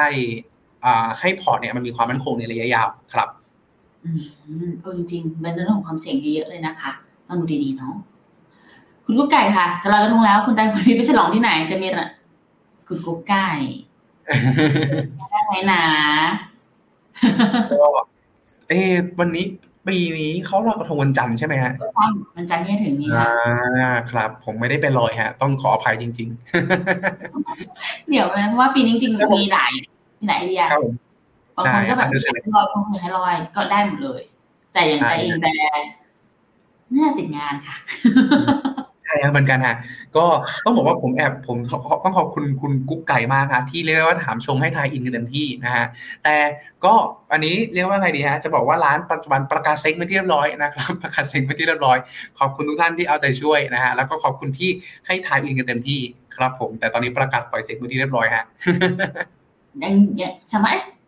ยังเปิดอยู่ปะหรือว่าปิดเซ็งเลยอ่าปิดเซ็งเรียบร้อยแล้วครับผมโอเคไม่เป็นไรเดี๋ยวค่อยว่ากันใหม่เดี๋ยวมีอะไรมาอัปเดตกันแล้วกันเนาะสำหรับวันนี้น่าจะประมาณนี้ขอบคุณทุกคนเลยนะคะสำหรับการเข้ามาคุยกัน อาจจะมีบางช่วงบางตอนที่เราจะตอบถามเร็วไปหน่อยนะ แต่เราเข้าใจเราอยากจะตอบให้ครบทุกคนเนาะเดี๋ยวยังไงติดตามกันใหม่แล้วกันนะคะสำหรับวันนี้แต่คุณพีแล้วก็ทีมงานขอลาไปก่อนแล้วขอให้โชคดีกับการลงทุนไว้เจอกันใหม่ สวัสดีค่ะ สวัสดีครับ ในโลกของการลงทุนทุกคนเปรียบเสมือนนักเดินทาง คุณหลักเป็นนักเดินทางสายไหน มีเงินแต่ไม่มีเวลา เลยไม่รู้ว่าจะเริ่มต้นเส้นทางสายการลงทุนยังไง วันนี้มีคำตอบกับ p h e n o m e n a e x c l u s i v e บริการที่ปรึกษาการเงินส่วนตัว ที่พร้อมช่วยให้นักลงทุนทุกคนไปถึงเป้าหมายการลงทุน สนใจสมัครที่ f i n o m e p h e n o m e n a e x c l u s i v e หรือ line at p h e n o m e n a p o r t คำเตือน ผู้ลงทุนควรทำความเข้าใจลักษณะสินค้า เงื่อนไขผลตอบแทน และความเสี่ยงก่อนตัดสินใจลงทุน